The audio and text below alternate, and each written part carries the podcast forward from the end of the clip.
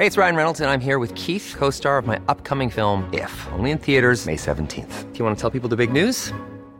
All right, I'll do it. Sign up now and you'll get unlimited for fifteen dollars a month and six months of Paramount Plus Essential Plan on us. Mintmobile.com slash switch. Upfront payment of forty-five dollars equivalent to fifteen dollars per month. Unlimited over forty gigabytes per month. Face lower speeds. Videos at four eighty p. Active Mint customers by five thirty-one twenty-four get six months of Paramount Plus Essential Plan. Auto renews after six months. Offer ends May thirty-first, twenty twenty-four. Separate Paramount Plus registration required. Terms and conditions apply if rated P G. There's never been a faster or easier way to start your weight loss journey than with Plush Care. Plush Care accepts most insurance plans and gives you online access to board-certified physicians who can prescribe F D A-approved weight loss medications like Wegovy and ZepBound for those who qualify. Take charge of your health and speak with a board-certified physician about a weight loss plan that's right for you. Get started today at plushcare.com slash weight loss. That's plushcare.com slash weight loss. plushcare.com slash weight loss. Connecting to the big show. In three, two, one. The attack on all your senses from minute one, it was incredible. Don't just hand over this life. Educate yourself. I welcome anything that will help to protect the children further, you know. The same spiel we get from them. Very little respect. Can we just talk? Call oh eight one eight, nine six, nine six, nine six. Text or WhatsApp oh eight three, three nine six, nine six nine six. Email opinion at ninety-six f m dot i e. This is The Opinion Line with P J Coogan on Cork's ninety-six F M.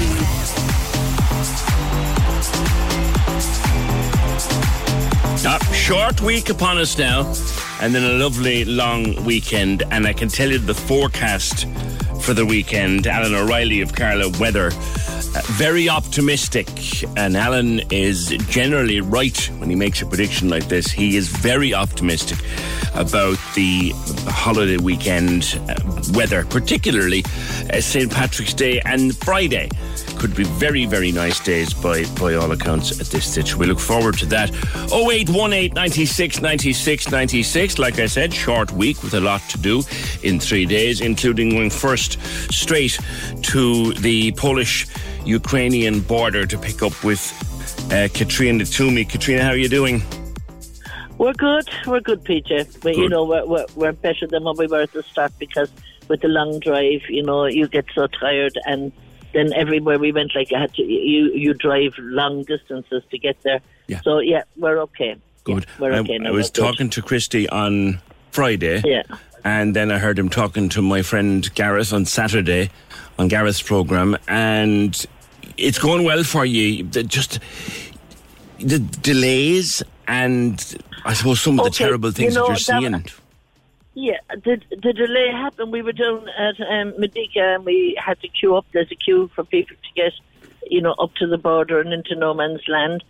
And the Polish were having no problem with the Ukrainians going over it, obviously, because they would have had all their paperwork uh, and stuff. And I think what happened was there was the threat of an attack on Lviv, and they didn't want anybody that wasn't Polish or Ukraine, they didn't want to deal with them because Um, it was difficult and taking up too much time, so they doubled up on their um, troops and police that were down at the border. So they were in the midst of all of that when kind of we came. Yeah. So they did eventually explain to us that it was for more or less our safety, because yeah. we wouldn't know the run of the land than what it was for um, anybody else's safety. And, you know, we, we agreed with them.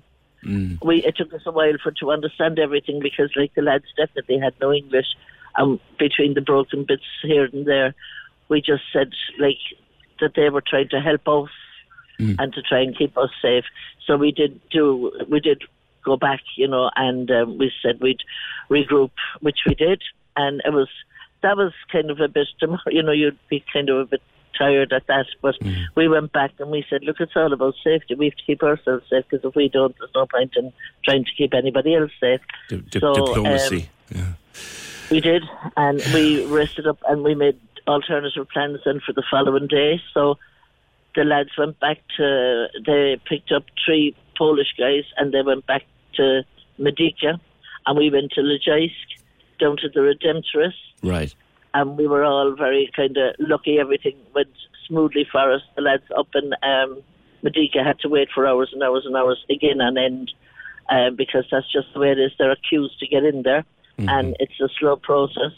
And um, we um, then uh, we went down to the, Redempt- the Redemptorist in Leżajsk and totally organised. They were waiting for us, that sandwiches ready and lemonade for us. Good. You know, cold and the whole lot of stuff.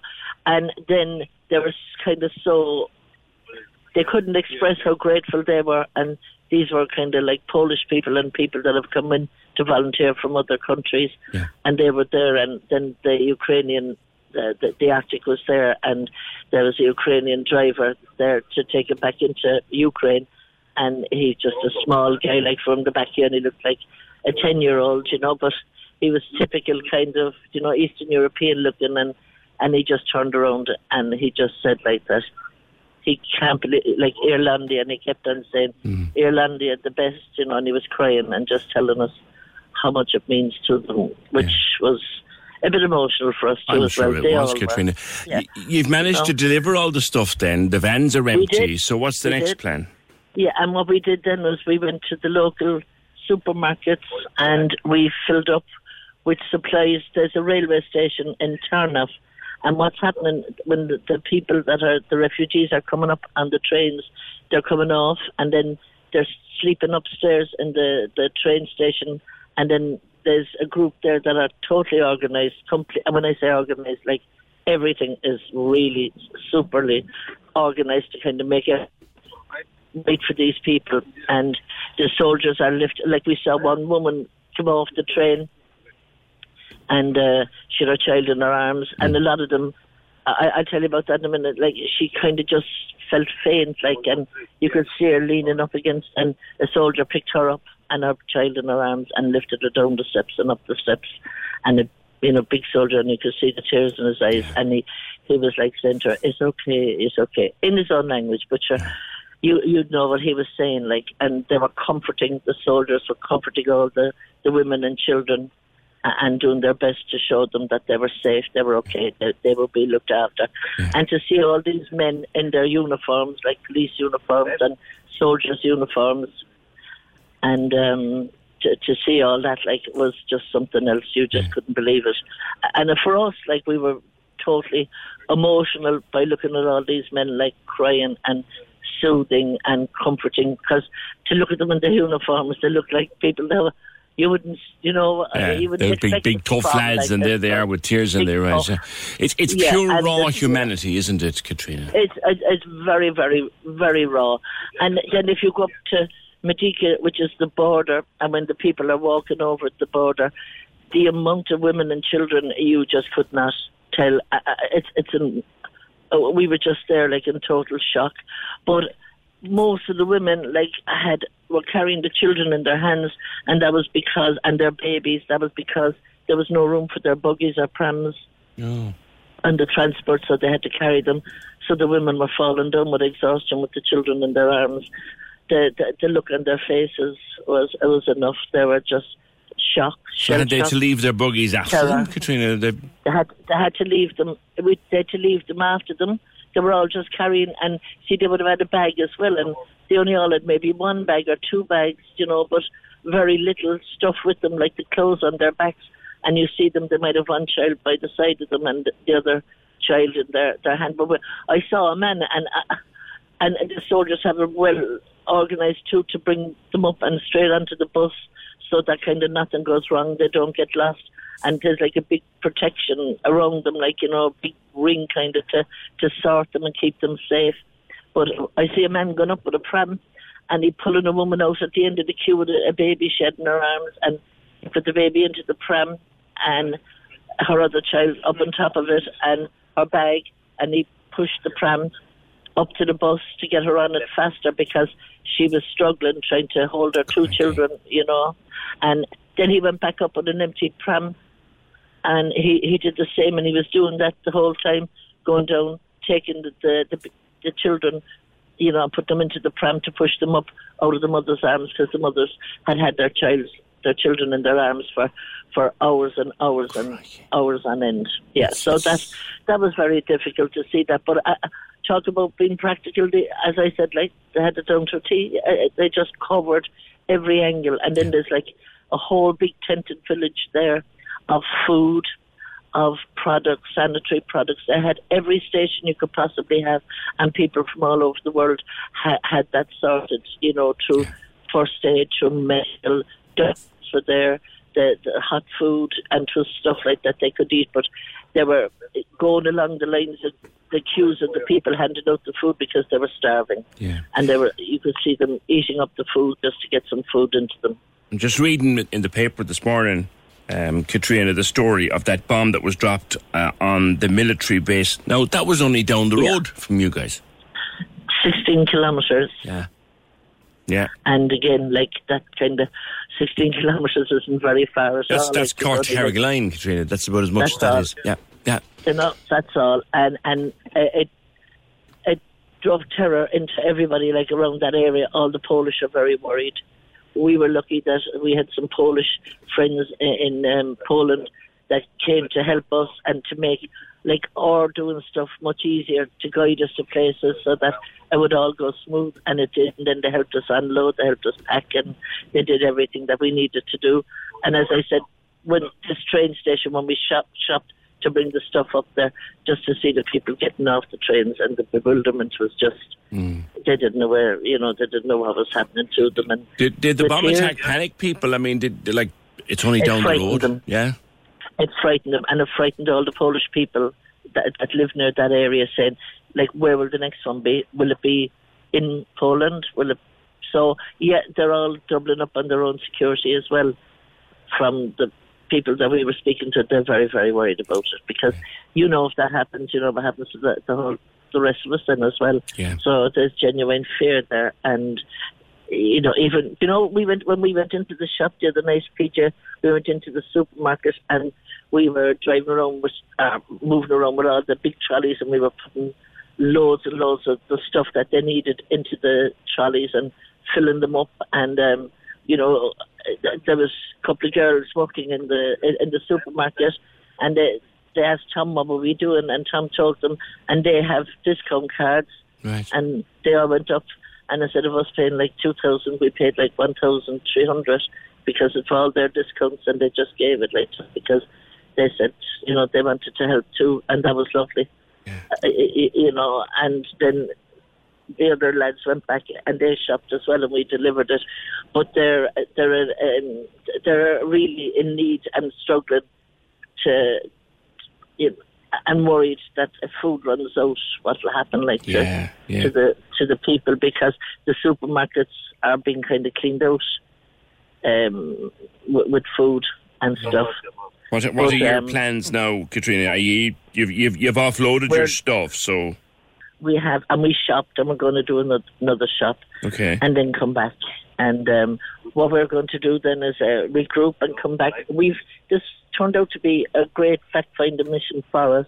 We now have a simpler way of doing things and a more effective way of doing things. We built up the connections. So this time, like when we go back, it'll be it'll be easier because we actually know what we're doing and we people right. about to help us and, and to do it all with us. So that should make um, a, a huge difference. I remember when I was talking to you before you went, you were you were saying that you were you were going. You you, you had no idea what lay ahead of you. Are you glad you no. went now? Oh yeah, absolutely. Because I feel I can come back and give any information anybody wants about going out there, what way to do it, and and um, what's easier and simpler and less tasking on the mind and on the body. Do you know? Because we did. We did a seventeen and a half hour drive at one stage, which was grueling on all of us. Mm-hmm. And um, that was tough. Like, we, we were eighteen hours, like, we had to get down to Rosslare, eighteen hours crossing to Cherbourg. Then we had to drive through France. We went into a place for a couple of hours in Belgium, and then seventeen and a half hours of a drive the following day, which nearly killed us, you know. So, like, you, you're talking um, about... Um, eliminating that. We ha- we kind of have a way now we think good. Of eliminating that. Good, and good, uh, good. That would be great for anybody else going forward as well. So we so when are you back in Cork, hopefully, Katrina, for this, this round Ho- at least? Hopefully we're, hopefully we're back Wednesday. because we have to go back the same way we came. Right. So, but um, that's that's okay too. And I, I will have to say, everybody here couldn't be any better to us, nicer to us, protecting us, looking after us, caring for us, and telling us how great Ireland is. And even when we were down in um, Leżajsk with the Redemptorists, there was a van there waiting for to talk to us, and they were Belgium. And one guy, he, like they speak French, and the man was speaking in French to us and trying to explain. And then he said, "We love Ireland, we love what they do, we love the, yeah. the, the kindness that's in them." And then he, he showed me a collar, and he said, "I have an Irish wolfhound named Elsie." And I said, "That's funny, because I, I have a French bulldog," and the whole place the whole place couldn't stop, like we were oh, breaking ourselves laughing. It's... So that kind of lifted all our spirits, like, and uh, like that we, we've met some people that have um, tore at our heartstrings, you know, and but and we've met some people that have given us, uh, you know, I suppose, mm. a, a bit of oomph, like, just to go on yeah. and... Um, you know, and, and to thank us. No, knowing you as I do, Katrina, I think there's probably been one or two people you've met in the last few days that you yourself just wanted to pick them up and bring them home.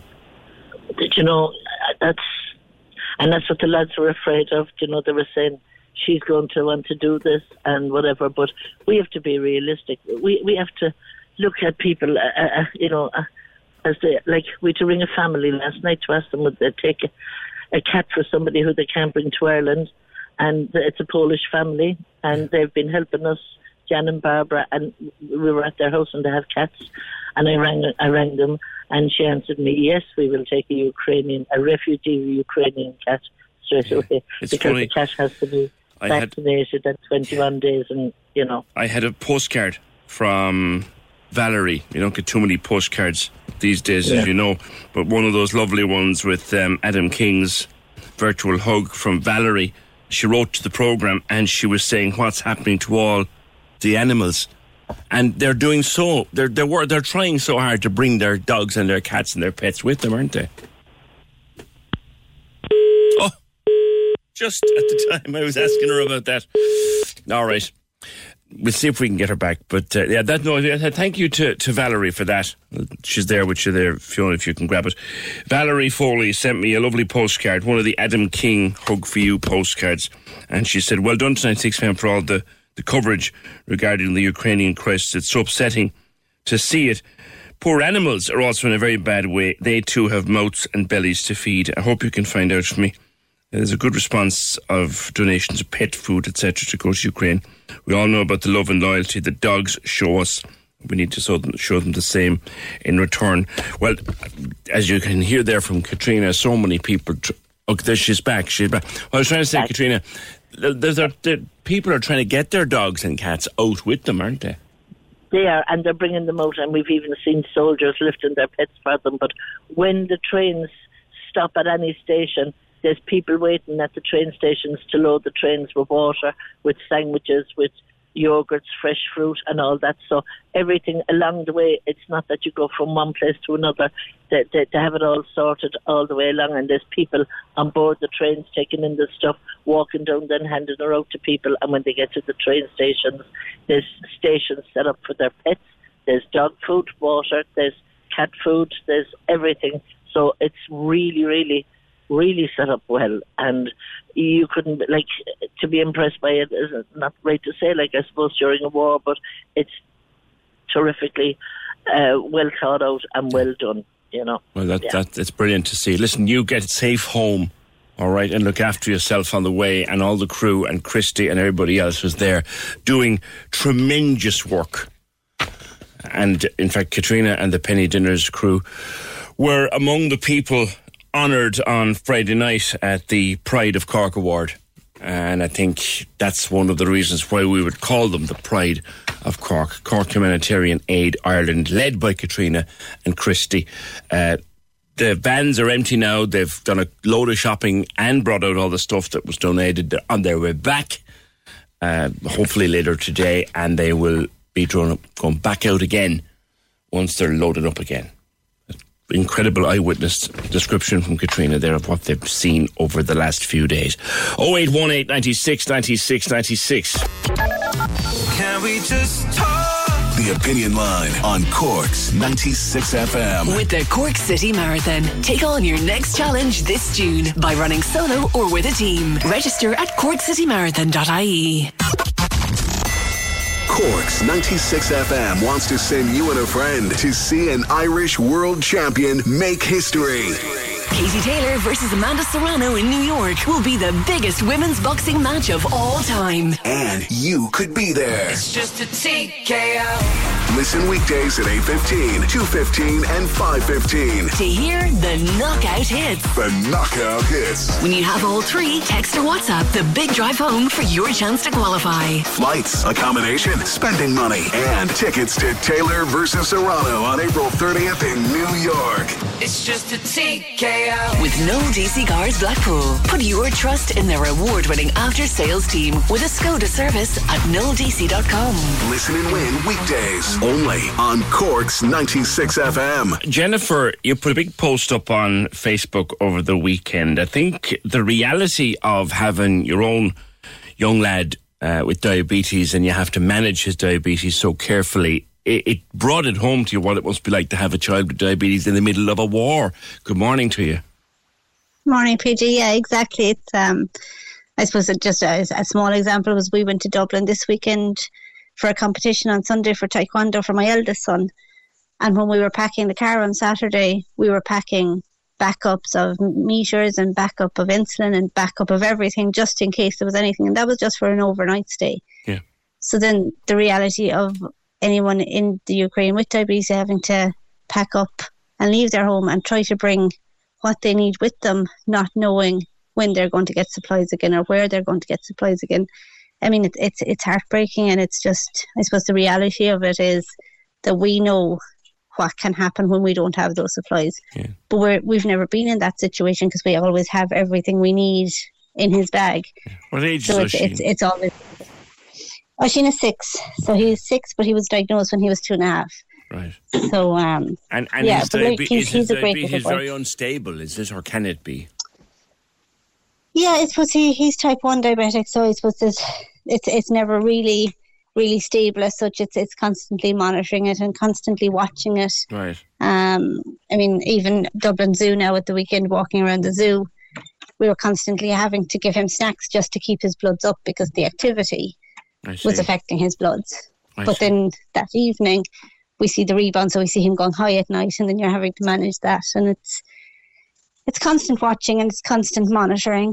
Um, but he is he's a he's a great little fellow. He just takes it all in his stride, and I suppose we're lucky in a sense that he was two and a half when he was diagnosed.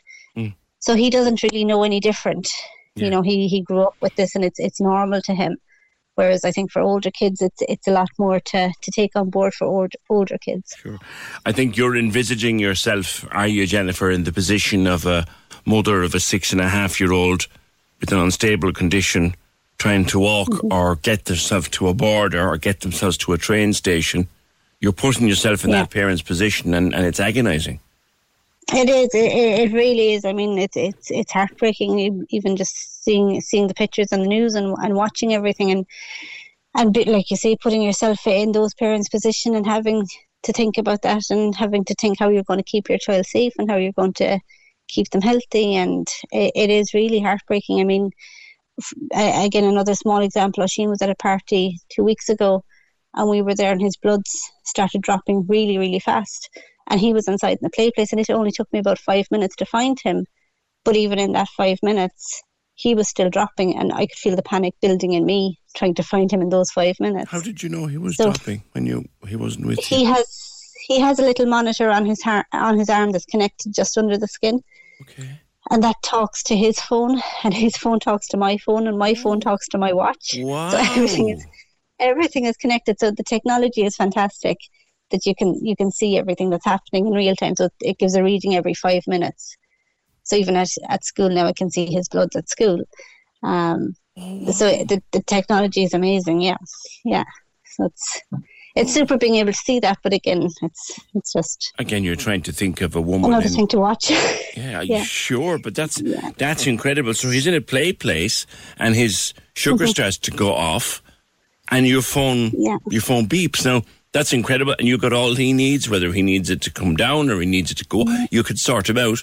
But you're, you're thinking exactly. of a mom in Lviv waiting on a train. Yeah. Yeah, exactly. And I mean, like, we were lucky that he was dropping so fast, but I had everything I needed right beside me at hand. So even though it was frightening and it was scary, mm. I knew what to do, and I knew that I had everything I needed to do it. And when Whereas he starts to drop, what do you have to do? Mm-hmm. What do you have to so do? So when he starts to drop, he needs to sit down, which isn't an easy an easy feat when he's in a play place and wants to go back to all his friends. But he needs to sit down for a few minutes, and we give him sugar. Um, so at the party, he had jelly babies in the bag, so he had a few jelly babies. And ten minutes later, his bloods were back up, and off he went in playing again. Right. So it, it's it's very easy to, I suppose, to manage in those situations when you have what you need. Yeah. But for those poor mothers and, and people, like you say, waiting at a train station, who are trying to ration things as is, and then having to, to treat a child who's gone into hypo and has low blood sugar, yeah. and trying to find what they need. It's, it, it is utterly heartbreaking. It, it doesn't bear thinking about. That, and that was what prompted you, wasn't it, to try to get together a collection specifically of medic, medical supplies for diabetics to get out to Ukraine? Yeah, exactly. So I suppose it was just the diabetes supplies, but for what we were looking at for, at first, so like that meters, test strips, um, monitors, anything that people had that wouldn't be used, because what happens with diabetes, I suppose the technology improves, and then you're left with your old supplies that are just sitting in a press gathering dust. And like, I open the press and I see all the things that are there that are going to waste, that aren't being used, and there's obviously a lot of people would be in a similar situation. So that was what we were looking for first. And then Oisin said to me, he said, well, when I go in school, when I go low in school, Linda, who's his S N A, gives me jellies, so maybe we could give them some jellies. And I said, oh, that's that's a very good idea. So I put out a call on the WhatsApp groups that I'm in for people to drop over packs of jellies if they were doing their weekly shop. And I mean, the response has been amazing. I mean, people are people are fantastic. Mm. Um, and he he just kind of went went from there really. And we've Andrew at Repair Repair I T in Douglas and Middleton offered Oisin two collection points at his stores, so they've been filling boxes for him. And it's it's just been fantastic. Brilliant. So you've got a collection. And how are you going to get it there, do you think, Jennifer? Yeah, so I suppose the first contact we had fell through. So there was a, there was one shipment went last week, but they're not doing another shipment. But I've actually gotten in touch with my brother-in-law who works with Paddy Wagon, and they are sending out a number of buses on the twenty-second. So we're hoping they have one bus specifically for medical supplies. Right. So we'll get the supplies onto that bus. So you're looking to get, I have a list here that you put on Facebook, insulin, blood test meters, mm-hmm. test strips, pens, needles, glucose tablets, bags of jellies, glucogels, emergency glu- glucagon, I guess, if you need it, you know what it is. Libres, what yeah. are they, L I B R E S? Yeah, so the Libre, again, it's, it's just another monitor that goes onto your arm or your leg, and it's it's similar to what Oisin has in that it gives the, the readings for the blood. And, and I I know the lads at Repair I T in Douglas, they're great fellas, uh, and they've yeah. got they've got another branch in Middleton, and they are still collecting, are they? Yeah, so Andrew's actually going to call over with the boxes that they've collected this evening. So if anybody does want to drop anything in today, he'll he'll take them today and drop them over to us this evening. Very good. Jennifer, listen, thanks very much for telling us about that, and uh, best of health to, to Oisin. The technology is fascinating, but imagine being a mum or a dad. Uh, well, dads are going back to fighting the war. Imagine being a mum, trying to get to the border, trying to get to safety, and your little fella or little daughter is unstable. Diabetics can be very unstable, as she explained with Oisin. Imagine the stress of that. She doesn't bear thinking about, does it? oh eight one eight ninety-six, ninety-six, ninety-six. Anything medical, anything to do with diabetes. Any, like she said, if you have old meds or old stuff in drawers that you don't use anymore because the technology has changed so much. Or if you just want, just want to run into the shop or into Tesco's and buy a load of jellies.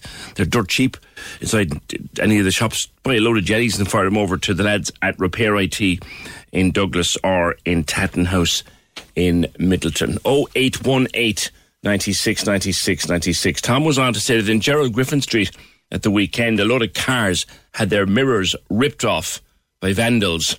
Loads of broken glass on the pavement Saturday night into Sunday morning.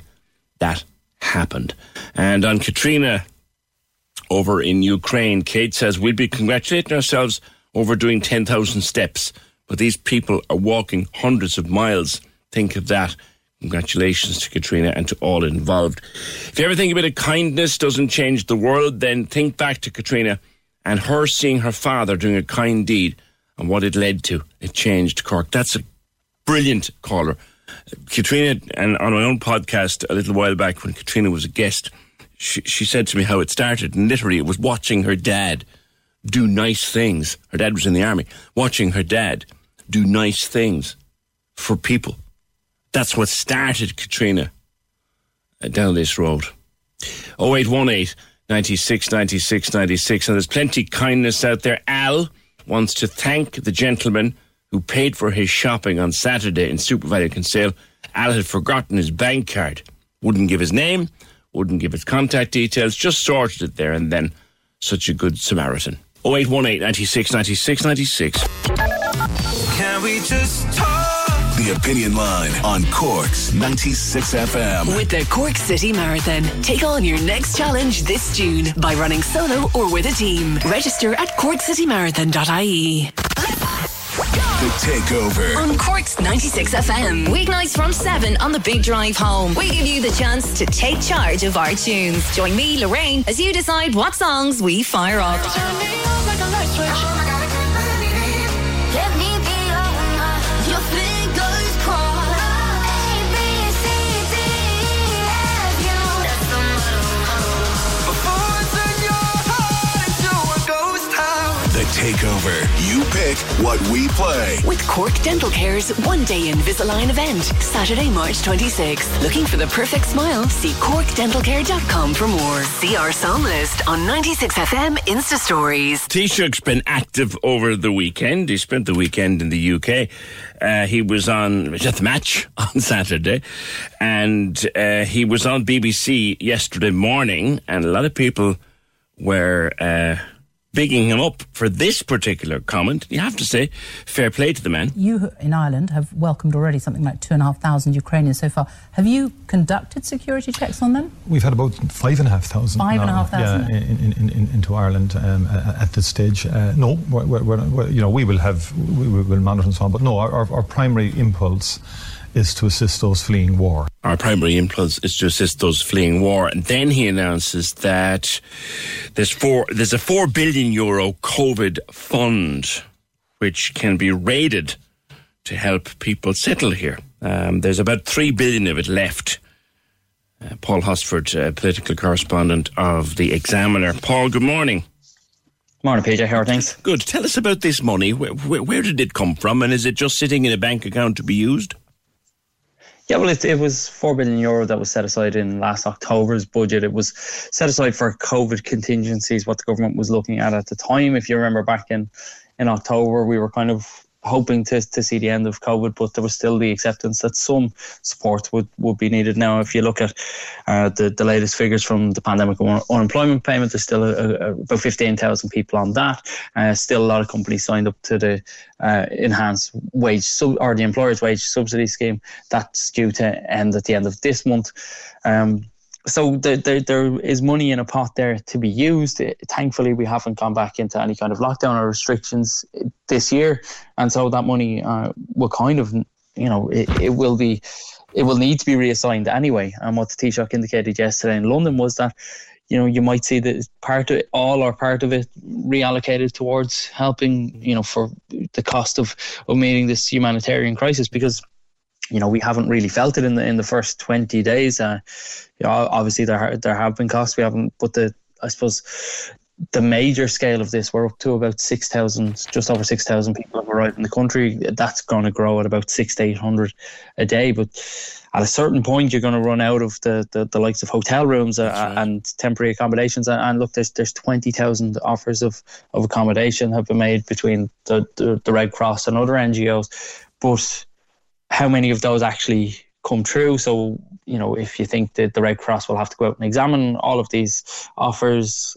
and try and match families with them, a lot of places just won't be suitable. They they might not be close enough to, to links, or, or you know, they, they might not be the right size, or, or, or the, the, you know, mm. for whatever reason. Um, so once all of those start running out, we're going to have to get to a point where we create additional capacity. And, and you know, the, the soundings within government have been kind of clear that people fleeing the war in Ukraine won't won't be put into, into the likes of direct provision centres. Uh, so they will have to go somewhere, uh, and mm. that that will have to be paid for. Uh, one of the things that's been talked about is modular housing. Yeah. Uh, I read that at the weekend. There's a company in Carlow that claimed they can effectively build a modular site in a matter of a month. Yeah, and and th- this is one of the things I think. I think the Taoiseach was kind of fairly cold on that last week. Leo Varadkar said that look, if if modular housing was that quick, we'd have done it to, to solve the housing crisis. Um, but there are there are temporary solutions that can be done in in a matter of weeks. Um, you know, you're probably talking a month or two for, for some of them. But again, they will have to be paid for. They'll have to be sited on, on land that's already owned by the state. And I suppose that's one one thing that we do, do know, that, that the state owns a lot of land. But I think the the big question or the big concern within government is is that, one, that these excuse me, that these facilities will become more than temporary, um, that they would be used long term, and that's something that nobody wants. And the other is that, you know, are you essentially creating mini ghettos for people who are who are fleeing a humanitarian crisis? And, and you have to avoid that, and you have to balance up all of the the needs um, that they have, you know, because you know the the people who are coming here will will need you know a, a lot of support because no, they're. No. No, in the U K, they, they're they talking about. I see, Paul. In the U K, they're talking about giving a family who takes in a Ukrainian refugee three hundred and fifty pounds a, a month. I mean, is there is there talk of that? Could could you end up with someone who gets who's good enough to take in a family or an individual into their home? Could they get paid for that? There hasn't really been much discussion about something like that in Ireland, and I think I think it probably speaks to Ireland, Irish people's uh, inbuilt sense of charity yeah. and inbuilt sense of sense of humanity. There was no inducement needed for Irish people to, to kind of make twenty thousand pledges or or to give in, in the numbers that we have in, in terms of financial and and I suppose goods donations. So there hasn't really. It's one of those things. Um, you know, you talk, we talked about it with. Not to bring up COVID again, but if if you go back to COVID, a lot of countries were talking about mandates for, for vaccines and, and you know fines for people who, who didn't do X, Y, or Z. And Irish people didn't really need any of those things. We you know generally just got on with it and kind of had the, the, the sense to kind of to do the the right thing or, or to do what was perceived as the right thing. And, and with this case, the, that's kind of been the, the overriding. And, and Taoiseach said it yesterday, you know, the humanitarian concern, is, is it trumps all. Paramount. He was also commenting, Paul, wasn't he, about the reality that we are heading into becoming, for the time being at least, a war economy, and that prices are inevitably going to go up along, across a lot of sectors. And I think is he kind of gently telling us, look, the government can't step in with everything here. We stepped in once with the petrol. We, we can't step in with everything. So we're going to have to brace ourselves for things becoming very expensive. Yeah, and I think I think that that is a, a point that, you know, nobody in, in government really wants to make out loud, but it's definitely accepted across the board. Is there's a there's a limit to what the government can do. And, you know, if you look at, at somewhere like Ukraine, it's the largest grain exporter in yeah. Europe. It's it's known as the breadbasket of Europe. The knock-on effects of it not planting grain and not exporting grain could be massive uh, across the world. Um, one of the things that that, that that some people point out is that the largest importer of bread in the world is Egypt, and one of the main causes of the Arab Spring was high bread prices uh, back in twenty eleven. Uh, and you kind of wonder, will that have a knock-on effect in kind of in North Africa? You know, mm. will we have to pay more at, at petrol pumps? Uh, bakers are already warning that, that bread prices will probably go up, and if bread prices go up in supermarkets, you can be guaranteed that other prices will go up alongside them. And those knock-on effects are still to be seen. And, and, and this is the thing, we're only twenty days into yes. this war. Yes. Uh, and, and, there's and, and, there's, a, there's a lot more to come. And it's one of the things, one of the reasons that everyone is really keen that this not become a long, drawn-out yeah. conflict that, that you know that goes on for, for months and months, because the knock-on effects worldwide on prices and on stability and on, you know, the, with the number of people fleeing There's an interesting uh, graph that was kind of doing the rounds that shows you the number of people that that fled Syria over the last yeah. ten years uh, and the Ukraine yeah, line on the graph goes straight days, up. Yeah, absolutely. You know? All right, Paul, so we'll catch up again. Thank you very much for that. Paul Hosford of The Examiner. Uh, three billion there from the COVID provisions, plus the fact that the Taoiseach is saying, lads, we're heading into a war economy. We can't intervene on everything. Things are going to get expensive, unfortunately. Jennifer was on me a while ago talking about uh, supplies, particularly supplies for kids with diabetes, and try and get them together to go to Ukraine. Uh, Stephen was listening. Stephen, good morning. Stephen Walsh. Hi, how are you? Are you Hi. well? Yes, I'm very good, sir. Your company is Neon Diagnostics and you want to try to help. Yeah, well, I, I, I'm on the way to Dublin there and uh, I just heard it, heard that lady on the radio. And uh, look, we're all trying to do our bit.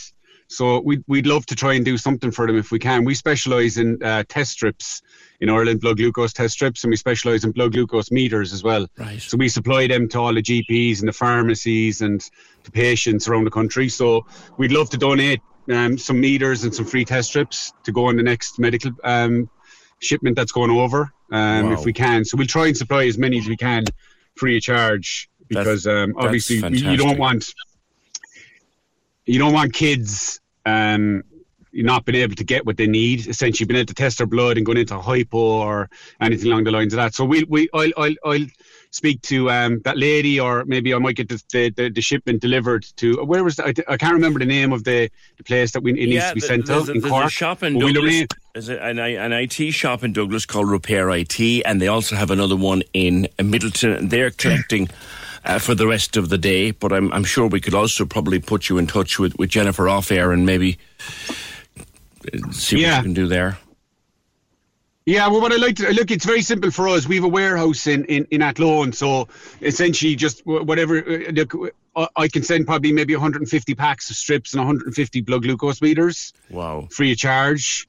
Um, and that'll cover a lot of people, you know, to be fair. It'll cover, there's a good, it, depending on the type of diabetes that they have, one pack of test strips will do somebody, it could do somebody, especially a type two patient um, or a type one patient, you could do them for two months. Oh, right. So there's a good two month supply there for one hundred fifty people, All if right. not more. Okay, you listen, you're a kind and decent man, um, and we'll see what we can organise to get you connected with Jenny and get the delivery organised. But yeah.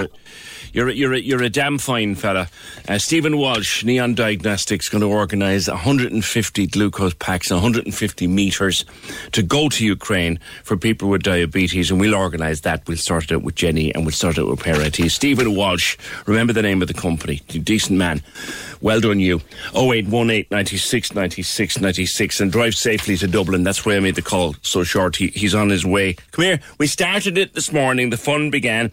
You're listening every day at eight fifteen, two fifteen and five fifteen to hear our knockout hits as we prepare to send you and a friend to see Katie Taylor take on Amanda Serrano for the lightweight world title at Madison Square Garden on April thirtieth. This is some doozy of a giveaway. You get a title at eight fifteen, two fifteen and five fifteen. And then when you have all three song titles, you text to WhatsApp Lorraine on the big drive and that's your chance to qualify. The lucky winner has return flights from Shannon or Dublin to New York. Three nights, luxury hotel accommodation, four-star in Manhattan. A pair of tickets to Katie Taylor versus Amanda Serrano on Saturday, the thirtieth of April at Madison Square Garden, and two hundred fifty yo-yos in spending money. You're listening to Win with Noel D C Cars in Blackpool. Put your trust in their award-winning after-sales team with a Skoda service at noel d c dot com. And it's only on Cork's ninety-six F M. Can we just talk? The Opinion Line on Cork's ninety-six F M. With the Cork City Marathon. Take on your next challenge this June by running solo or with a team. Register at cork city marathon dot i e. The lines are live. And we're ready to talk. Can we just talk? Call oh eight one eight, nine six, nine six, nine six. Text or WhatsApp oh eight three, three nine six, nine six, nine six. Email opinion at ninety-six f m dot i e. The Opinion Line with P J Coogan. On Cork's ninety-six F M. Yeah, on the subject of the war economy, as Taoiseach has been saying over the weekend, John says Taoiseach's comments on the war economy is not going to affect his salary or the salary of other government T Ds or ministers, so I think they should all drop to an industrial wage so they know how difficult it is for those on much lower salaries. And Thomas says the government's saying they're doing their best they can in terms of reducing the price of petrol and diesel, that the E U will have to agree to further reductions. But they have full control over road tax, don't they? So I, I was talking about this to a friend of mine Saturday night, actually. So why don't they just reduce it or scrap it for a while? I had to stop paying my road tax because I can't afford it. I'm now trying to avoid checkpoints. I have to commute to work over thirty kilometres each way. You know, discussed now with a pal of mine on Saturday night. They're talking about this having to go to the E U to talk about V A T and all this kind of nonsense. Well, why not just cut road tax? That is completely within their gift, to suspend road tax for six months to keep the price of motoring down. That is an interesting idea. Of course, they're wedded to the ideology now, to the Greens, so they won't do that. And Kevin was saying that uh, one thing they cannot do is to add new taxes on top of it, like the new carbon taxes that are due to come in in May. Um, Kevin is saying that that has to be suspended or has to be cancelled. Kevin, I tell you something now, I have... I don't. I think there's two chances, and, and Slim's on holidays, because the the uh, the Greens are ideologically wedded to that carbon tax thing, and we're tied into some agreement with the E U. So they're both afraid of the E U and they're afraid of the Greens. So they ain't going to cancel that. I'd be very surprised if they did. I, I'd like to think they will, but I don't think they will somehow. Uh, oh eight one eight, nine six, nine six, nine six. Uh, let me go to tip. We, apart from inflation and the price of things and the effect of the war on our, on our lives, one thing we've heard a lot about in the last while is the skills shortage. Ever since we started to reopen society uh, after COVID, or after the worst of COVID, as it were, because COVID is still there, let's not forget that. But after the worst of COVID, when we started to reopen our society, we heard so much about a skills shortage and being unable to get skilled people. Tim, you don't believe in it, do, do you? Good morning. No. Hi, hi, P J. Thanks for having me. Yeah. Um, I wrote to you because, oh, good God, I'm so just frustrated at listening to this about, there may be a real skill shortage, but let me tell you my experience. Sure. I've been sending in C Vs specifically to recruitment agencies for the last few months since I finished the job in January. They're looking for a lot of people, and I have a lot of skills in the area of administration, mm. I T, that is general I T for use in an office. I teach it. I teach all these skills, and I can do them. Mm. But I get, I sentence, oh, good God, uh, seven or eight anyway. For the sake of my sanity, I keep it to one or two a week. But I get no replies from these recruitment agencies. Not a sausage. Yeah, yeah. And what, I mean, do you have, are your skills based on experience, or do you actually have sort of qualifications and paperwork? All of it. Right. All of that. twenty years. I started off, uh, I qualified as a, t- well, I have a degree, which is very, these things are very useful. Yes. People think the B As and they're very useful. It is. I always say, and it's true, at interviews, the most useful thing I ever done in relation to I T is my history degree. Because it gives you a huge understanding of the big picture, what's required, breaking it down into the small bits and putting it back together into the big picture and making it useful for people every day. But aside from that, I have uh, the H Dip in, in computer science from U C C, and I have a teacher's diploma in, in I T skills from the College of Commerce. Yes. Yeah. And I have twenty years' experience of teaching and using all these skills, teaching them in colleges, teaching them one-to-one in the V E C and so on, and using these skills in business. Mm-hmm. And you don't even get a call back? No, be- no. Uh, so, and I live near many of these because I live in Cork City Centre, but now we Zoom, Skype, we various other technologies, and you, when you apply to these places, or any place, you're giving them loads of personal information, P J. Yes. And the least you'd expect then is they'd pick up the phone or take up the Zoom and talk to you for fifteen or twenty minutes. Yes. And it really, really leads me to two questions.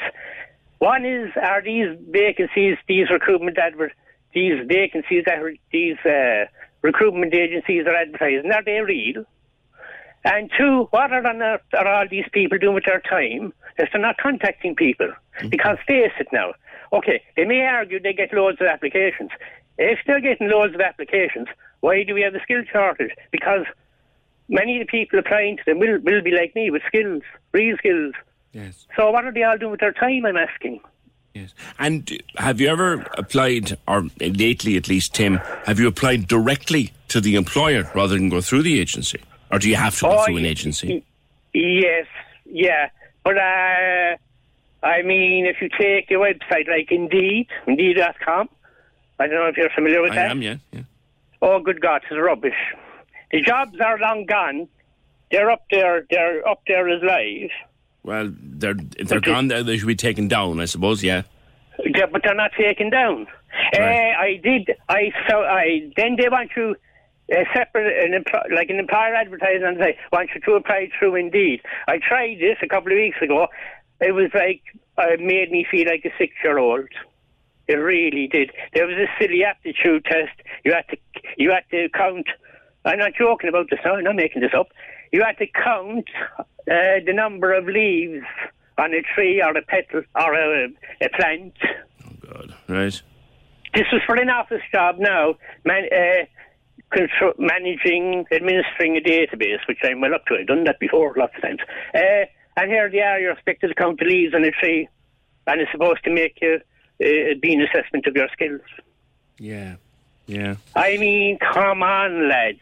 Pull your socks up. My message from this call, P J, to board employers and uh, any everybody involved in recruitment, recruitment agencies, uh, employers, everybody involved in that side of it. Because job applicants tend to be like me, you know, very well skilled, very well prepared. We don't kid around. You don't bang in an application on spec. We're, we're, we tend to be very focused mm. and we have a plan. But my, and we're, we, we're very able now. But my message to employers and recruitment agencies from this call is pull your socks up, ladies and gentlemen. Have respect and show respect and yeah. show basic standards when people do send in an application. Kate is wondering, Tim, could you be overqualified for some of what you're applying Oh, yeah, for? I'm glad you mentioned that, P J. I'm really glad you mentioned that. Okay. There's no such thing now. We live in the year twenty twenty-two. Some of these employers and, and these agencies need reminding of that. Some of their standards and their ideas go back to nineteen twenty-two, I think, sometimes. There is no such thing as being overqualified. You see the war now in, in Ukraine. Mm. Times of crisis, you need everybody you can get with skills, as many skills as you can. Mm. It, it doesn't matter. I've never been in a job where I didn't, well, not a week went by, I didn't have to use my so-called higher skills at some stage. Mm. Uh, like I was on, and I'm on at the moment, I was on, um, I've been on, uh, say, community employment schemes and so on, when sure. I was unemployed. But not a week went by in that job, and they vary as well, it's a, a story for another day. But anyway, I, I not a week went by, and in the other jobs, call centres, teaching, for God's sake. Not a week went by, but I didn't need my higher skills. The history degree came in handy. The I T came in handy.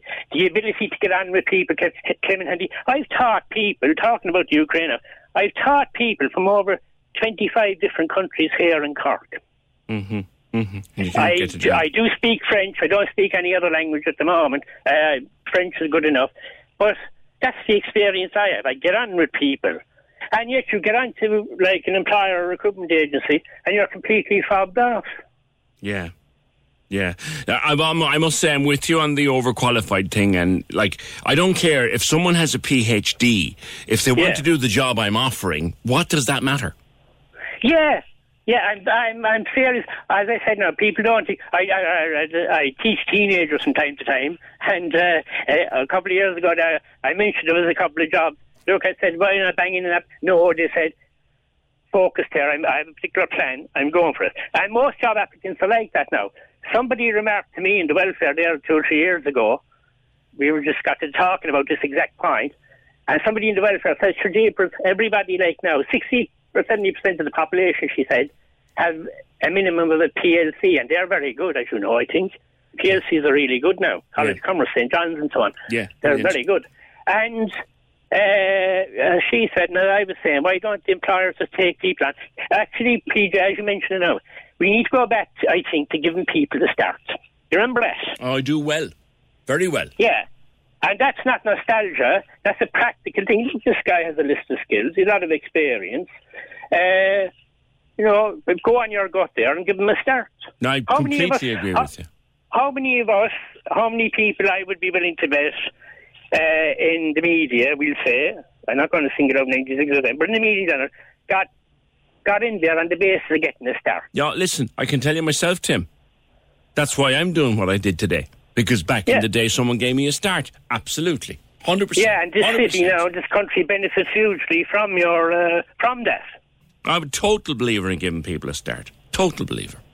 Uh, so, we need to get back, uh, at the risk of the cliche, get back to basics here. Uh, employers, recruitment agents, everybody involved in that side of it. You need to put their socks up, show basic standards, show basic respect, show basic common sense and common decency. Mm. Yeah, time to start going back to giving people a start and trusting them even for a couple of weeks and, and see how they do. Tim, thank you. Super email that you sent and a very interesting discussion that you start. That's Tim Buckley. Trying to get a job. Uh, qualifications up the wazoo. Experience that he could set up and sell and nobody wants to know. And again, that complaint comes up. If it doesn't say much about the agencies when they don't even reply. Yeah, I don't like that idea. You don't reply. I, I, that's not that's not on. Oh eight one eight ninety six ninety six ninety six. Have you ever come across anybody who suffers from endometriosis? Do you suffer from it yourself? Is there any member of your family who might suffer from endometriosis? Do you think you might have endometriosis? Because it's it's difficult. You mightn't always know, or you might think it was something else. We spotted a good TikTok from a friend of the show, Doctor Monica Perez-Oike, over the weekend. Uh, she is focusing on endometriosis at the moment, encouraging people to get symptoms checked out. So we said we'd have a, a little chat with her. We'll let you hear that next. oh eight one eight, nine six, nine six, nine six. Can we just talk? The Opinion Line on Cork's ninety-six F M. With the Cork City Marathon, take on your next challenge this June by running solo or with a team. Register at cork city marathon dot I E. Cork's ninety-six F M. Doctor Monica, we saw your TikTok on endometriosis, and I think it's fair to say that pretty much every one of us, if we think hard enough, we know someone who's been through endometriosis. It's very common, but what exactly is it? Hi, P J. Thanks for having me on. So, yes, so endometriosis is actually very, very common. I think it affects about a one in ten people in Ireland. And then, so what is endometriosis? So it goes down to basically explaining what your period is like. So what happens during your period is that your womb kind of builds, thickens its lining, mm. getting ready for pregnancy. And if that doesn't happen, it sheds its lining. So for endometriosis to occur, some parts of that period blood, I'm sorry, now I'm being very descriptive, but some parts of that period blood escapes from that part to the back of the womb and to other parts oh. of the body where it shouldn't be, thereby causing inflammation, and constant inflammation would lead to pain. Yeah. And then what we call adhesions, which is like sticky tissues, which then leads to pain. So that's basically, so endometriosis is basically having endometrial cells outside of where it's meant to be. Yeah. And do we know the cause? Is it caused by a trauma? Is it a naturally occurring thing? Who's susceptible to it? So far, there are no um, definite causes, but they do know the cause of it is the fact that your period blood basically ends up where it shouldn't be. And there is some suggestions that there could be a familial component, but there's still a lot of research that needs to be done because it's only in the last few years that it's been taken really seriously as a condition, you know. Mm. It can get very serious. Uh, I have a, a close yeah. friend who ended up having a hysterectomy at only twenty-eight because of it. It can get very, very serious. Are there treatments available? There are treatments available. And the treatments are usually the common treatments that we use for things that, um, for period-related conditions. The problem is that the symptoms of endometriosis could be caused by other things. And sometimes people think this is normal, because if you've always experienced like painful periods, mm. you just accept that this is the norm for you. And then maybe when you then go on to maybe your early twenties or your teens, and you go on uh, maybe uh, the pill for, in terms of just as a contraceptive, the pill itself helps the symptoms of endometriosis. Mm. So then you don't even realize you have it, but you're getting the treatment for it, mm-hmm. which is okay. But then when then comes to the time that you want to have a baby, then you might then have fertility issues. And sometimes that is when it's picked up. So there are loads of treatments for it, mm. but actually getting the actual diagnosis is a thing that takes time. Yeah. Is it is it misdiagnosed a lot, or is it diagnosed as something it's not, or are other things investigated where in fact endometriosis is the thing we should be looking for? Does that happen?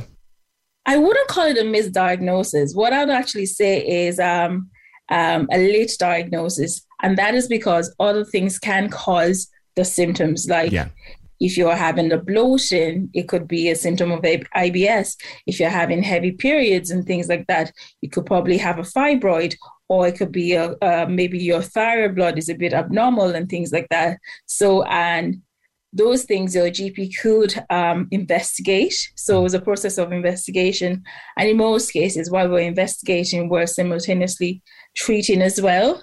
Therefore, we don't approach that diagnosis. And if you come with if to me and you're always having painful periods and I put you on a medication and that's it sorted, they, you don't feel a need, most people don't feel a need to yes. start going ahead. Yes. And also the fact that we have ridiculous waiting lists and things like that. So you can't really, uh, so it's not a misdiagnosis. Yeah. It's usually a late diagnosis. Yeah. And I guess if someone gets relief from their pain, then they stop looking. It's a natural response. Exactly. Plus, exactly. like you said, waiting, waiting lists to look further are ridiculously yes. long. Like, yes, take, because, I mean, typical situation, Monica, if you have, if you suspect that someone may need more investigation, how long are those lists? I suppose it depends on if you're private, if you have a medical card, or if you, uh, uh, you're, you're public, basically. Because one of the things that could uh, you could um, use to diagnose it sometimes could be an ultrasound, but it's not gold standard. Yeah. Uh, the gold standard would be what we call a laparoscopy, which is a keyhole surgery. Basically, you're going into the abdomen and trying to find those endometrial cells where they're not meant to be. And at the same time, you could also get the treatment. Now, that is gynecology, which is has at least a year's waiting list in some cases. Um, but if you were going private, it might be shorter, but you still have to wait a good a good while. Yeah. So, yeah, yeah. It's sad. In which time or time frame your situation is getting worse. Yes, it could be getting worse, or your G P could have um, treated it with the pill or even the coil as well, or you being on um, a proper analgesia that could control your symptoms.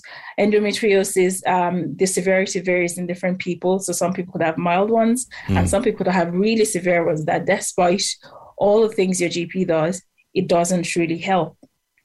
Is it fair to say that even if the pain goes away, Monica, that you kind of shouldn't stop looking, because there's still going, something going on? Your painkillers are working, but there's still something going on. Is is that a fair assessment?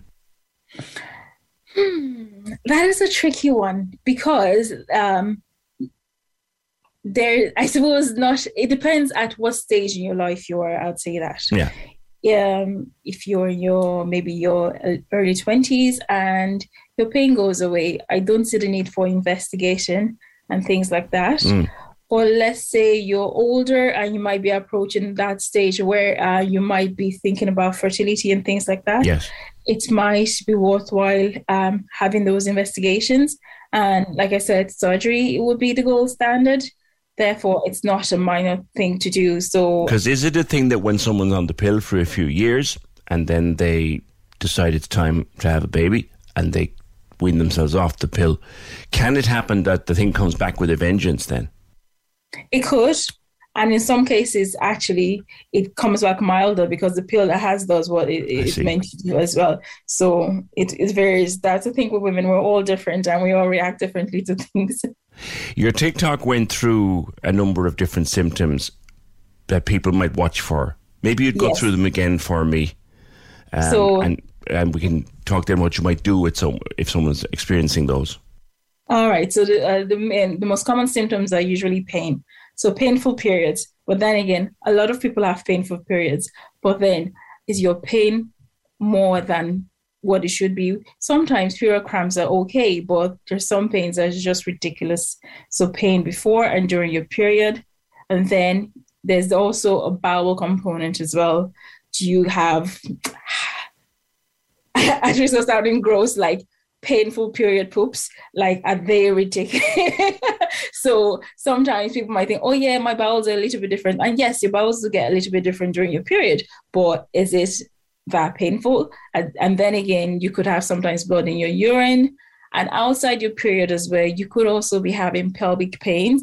And those are people that are quite severe, where they, they're already having like adhesions or things like that, and they are having pain all the time. So things like that. Yeah. If you're looking for plump lips that last, you need to know about Juvederm lip fillers. With Juvederm Volbella X C and Juvederm Ultra X C, your lip look, whether it's subtle or bold, can last up to one full year with optimal treatment and no additional maintenance. Find a licensed specialist and see if it's right for you at Juvederm dot com today. That's J U V E D E R M dot com. Add fullness to lips in adults over twenty-one with Juvederm Volbella X C or Juvederm Ultra X C. Do not use if you have severe allergies or a history of severe allergic reactions, or if you're You're allergic to lidocaine or the proteins used in Juvederm. Tell your doctor if you have a history of scarring or taking medicines that decrease the body's immune response or that can prolong bleeding. Common side effects include injection site redness, swelling, pain, tenderness, firmness, lumps, bumps, bruising, discoloration, or itching. As with all fillers, there's a rare risk of unintentional injection into a blood vessel, which can cause vision abnormalities, blindness, stroke, temporary scabs, or scarring. For full, important safety information, visit Juvederm dot com. Ready to pop the question? The jewelers at Blue Nile dot com have got sparkle down to a science with beautiful lab-grown diamonds worthy of your most brilliant moments. Their lab-grown diamonds are independently graded and guaranteed identical to natural diamonds, and they're ready to ship to your door. Go to Blue Nile dot com and use promo code LISTEN to get fifty dollars off your purchase of five hundred dollars or more. That's code LISTEN at Blue Nile dot com for fifty dollars off. Blue Nile dot com, code LISTEN. There's never been a faster or easier way to start your weight loss journey than with Plush Care. Plush Care accepts most insurance plans and gives you online access to board-certified physicians who can prescribe F D A-approved weight loss medications like Wegovy and ZepBound for those who qualify. Take charge of your health and speak with a board-certified physician about a weight loss plan that's right for you. Get started today at plushcare.com slash weight loss. That's plushcare.com slash weight loss. Plushcare.com slash weight loss. Yeah, you should look out for. And is it true that, that we have the most advanced equipment here, but sometimes people end up having to go to the U K because the treatments aren't performed here? Yes, and um, yes, from my knowledge, I believe that is the case. And there are so many factors. It has to do with, I will go back to the waiting list as well. Mm. Um, we don't have that much, uh, as much as the U K does. And sometimes also, it depends on whoever you're talking to and and some cases. So if we take uh, an example of the controversial, like hysterectomy, where some younger people want to have a hysterectomy in their twenties, um, maybe. Yeah. yeah, yeah, exactly. And some um, consultant might not find it appropriate here. It has to do maybe with um, their beliefs and also just the way things were from years ago. Yeah. So, and meanwhile, the U K might be more open to things like that. So, yeah. So old, old-fashioned values, shall we say?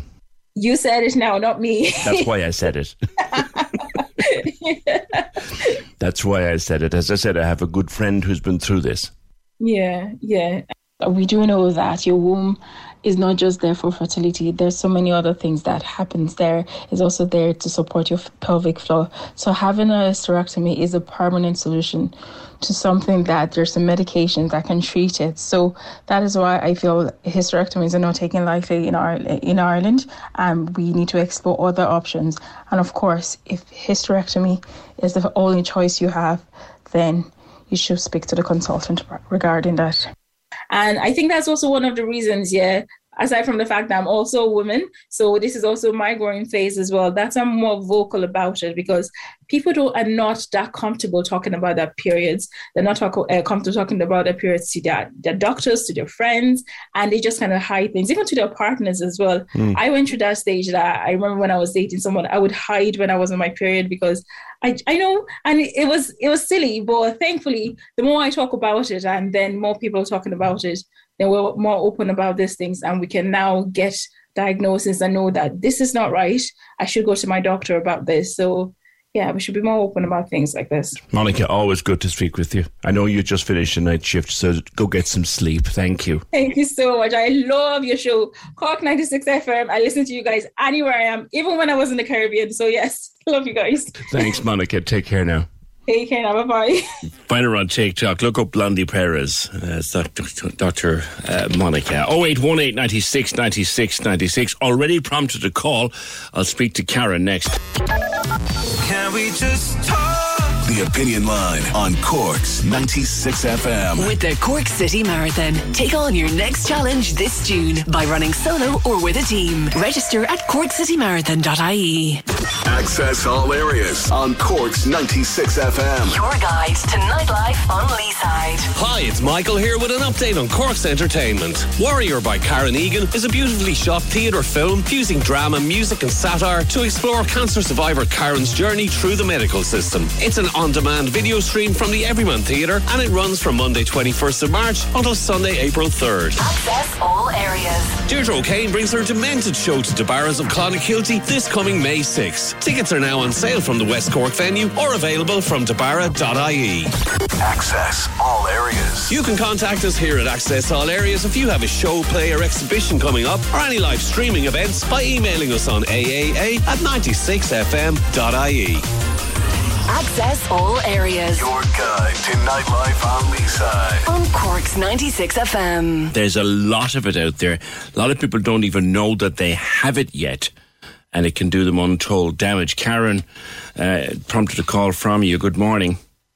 Hola, good morning. How are you? Hi. You've had a lot of difficulty with endo.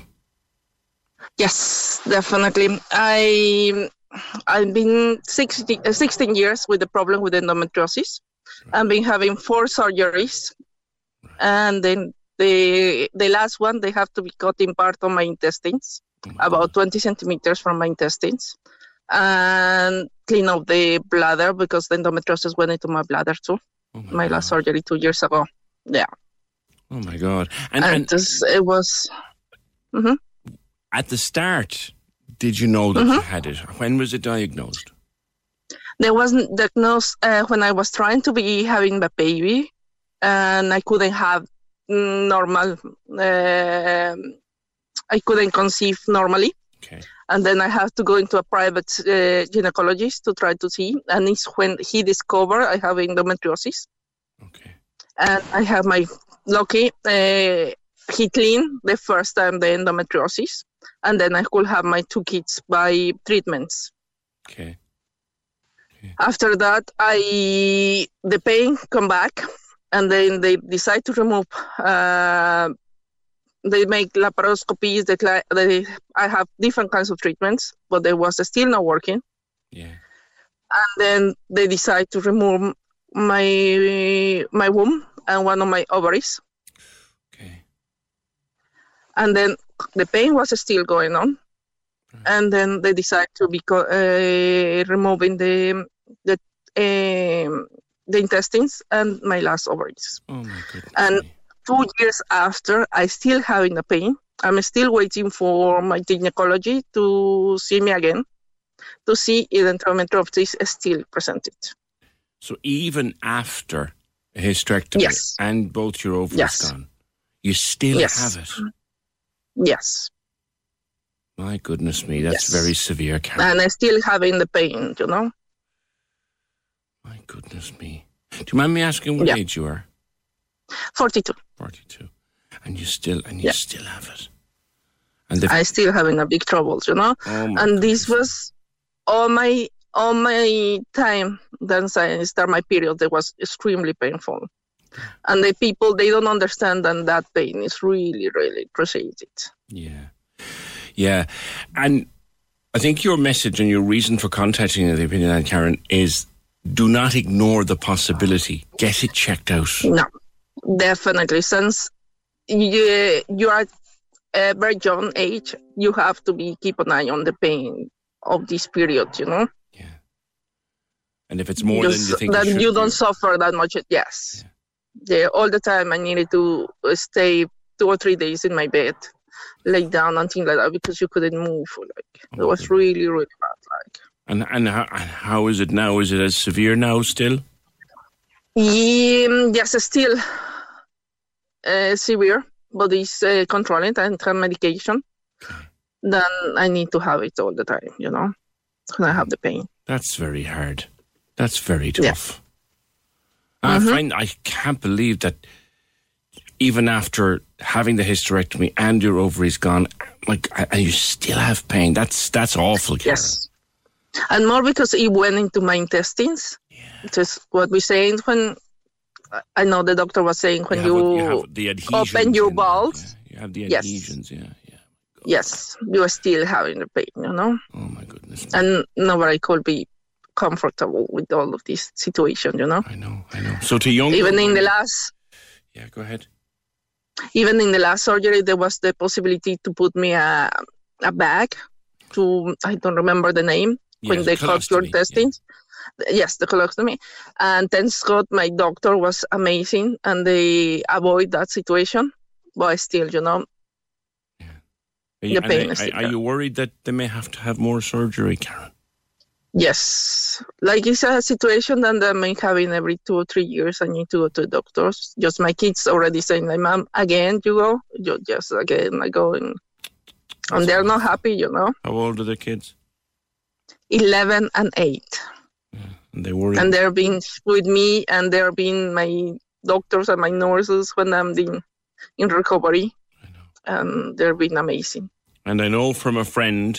a good friend who, uh-huh. who had to have the hysterectomy route in the end, and thankfully that was that, that sorted her out. But but like the the pain, the recovery is so yes. hard. It's so hard. Yeah, yeah, yeah. Definitely. You poor woman. I- and in my case, um, I'm being here only with my husband and my two kids. Yeah. Um, foreigner. Like what we're saying, I'm being here sixteen years, but it's for us, it's more hard because I don't have any other family, mm. only my very close friends, they're been helping me out, and she's been amazing all the time with me, thanks God for her. Okay, okay. Karen, thank you for your call, and I wish you I wish yeah. you an improvement in your health. That's a, that's a terrible, that's a terrible extent of endometriosis. Thank you so much, Karen. Mom of two, um, she has had her womb and her ovaries removed, and still she has invasive endometriosis in her bowel. And her message is, if you think there's something the matter with those period pains, get it checked out, which is exactly what Doctor Monica would say. Just get it checked. Don't be afraid to go to the doctor and ask that question. And if it's persistent, and if it won't stop, and if it keeps getting worse, ask the question, could it be endo? Right, Helen's got in touch with us because you've got a friend who is in hospital, or a relative, and, and they want a telly, and there's no tellies there. Tell me more, Helen. Good morning. Good morning, P J. Um, I'm just very quickly, I'm making an appeal this morning to all the major electrical retailers in Cork and County, mainly Currys, Argos, Harvey Norman, Soundstore, Dwyer's and D I D. I'm asking you, please, if you could provide a number of small televisions to the C U H, Ward two A, and in particular to the isolation rooms, where unfortunately the uh, patients cannot leave their rooms. Right. So, P J, at present, most of the televisions in the hospital, I'm informed, are either broken and the remotes are all missing from them. So I know that the C U H are doing everything they can, you know, to limit the infections, and they, the visitors aren't really allowed at the moment. Sure. So in place. Um, so in recognition of this and the well-being of the patients, I just thought, um, because they really, some of them do really miss the television. Yeah. Um, it's their only contact with the, the world outside with regards to, you know, sports, T V, um, entertainment and the news. So I just think, you know, it's just such a shame at the moment, yeah. and because of COVID and the restrictions. You've got someone um, up there at the moment, have you, Helen? Pardon? You've got someone there at the moment. Yes, I do, yes. Yes. And and they can't get can't leave the room, so they're stuck for a telly, is that it? Yeah, yeah. And also, um, it's an appeal really as well for, you know, um, all the other patients as well, um, that, you know, really do like T V and they mightn't have access or even the um, skills to use a tablet or a phone to get on T V. So it's just really um, television, a small television. A couple in the ward even would be great, you know? Okay, okay. Well, Helen, we give you the opportunity. We'll see what kind of response we get. Um, good luck to whoever it is you have that, that's in there. Hope they have a speedy recovery back to full health. Thank you for that. Helen said all of the tellies in this at the ward in C U H were her relative in. Thank you, Helen. She's back there on line one, Fiona. All of the tellies are either broken or they've no remotes. And at the moment, if you're isolated in there or you're stuck in one room on your own, you can't come out because of obvious infection reasons and all of that, she'd go demented. You'd go bonkers if you don't telly. So can we get, is any of the retailers listening or anyone with a bit of pull with any of the retailers or anyone who does repairs for any of the retailers, anything like that, would they donate a couple of small tellies in decent nick and remotes to C U H? Thanks, Helen. Oh, it might or might not happen. oh eight one eight, nine six, nine six, nine six. I've spoken in the past about Toastmasters. Uh, I'm a member of Toastmasters. Now, when I say member, I wouldn't exactly be a frequent visitor to meetings or anything, but I am a member of Toastmasters in Blarney. And on any occasion that I've been there, I've thoroughly enjoyed myself and, and, and made some great friends. I, I joined it to make myself a bit better at my job. And to be honest, I hope it worked. I don't know. Uh, Joanna, that's exactly where you joined a new Toastmasters club in, in Cove. Good morning. Good morning, P J. Yeah, I suppose um, definitely for the fact that I'm, like when I took over the president of Cove and Harbour Chamber, I've always had, although I'm a confident person, I've always had a fear of public speaking. I that I used to find it very, very daunting. And, you know, I, what I did over the pandemic is, well, actually just before the pandemic, I embraced getting a bit of tutoring on it. Mm. So I, John Keating, whom you'll be speaking to in a minute, he gave me some coaching. But prior to that, my mum, Victoria, would have been very involved in the Cork Toastmasters. And I used to kind of go along with her to that many years ago. And I just find that it's a really good tool because we're all learning every day. Yeah. But, you know, for us to get that message out, to be able to speak in public is such a great thing to do. Mm-hmm. But you know, it's not an easy thing to do either. Mm-hmm. And that's why I think Toastmasters are to be commended really for encouraging people. Toastmasters is a wonderful safe space in that there might only be ten people or there could be twenty people in the room.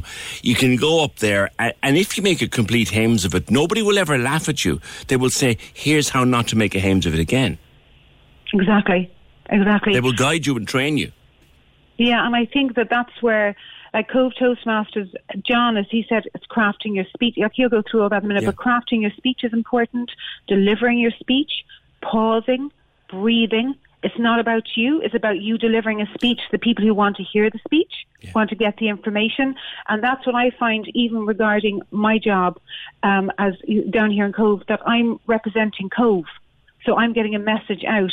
And I can tell you, P J, up to about a year ago, even me coming on the radio was a big deal. Mm. You know, so it's, it's it's helping, but I still have a bit more to go. I, I was wondering how much you how you had improved so much, because you have.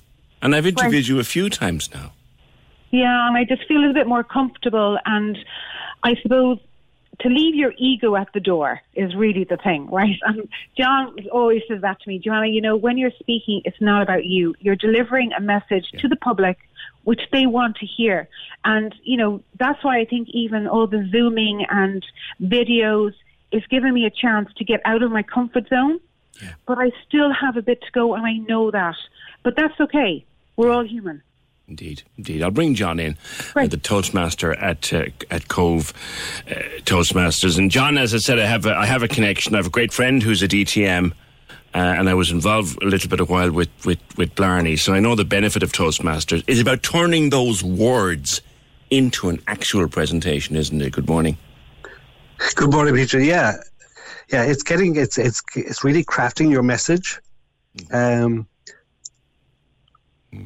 How long are you toast- I, I, involved yourself? I'm I'm involved now fourteen years. Right. Right. Uh, I've started at the, the Cove Toastmasters. No, it's the fifth club I've started. Right. Okay. So you're around a while. I am. I am. I, I love it. I mean, what the, the, what I find about Toastmasters is that we see people come in one way, and they, they develop. They develop that self-confidence. Uh, we have a lovely lady in Bishopstown Toastmasters who told the Toastmaster one time, um, you won't become a Toastmaster. You'll become yourself. Yeah.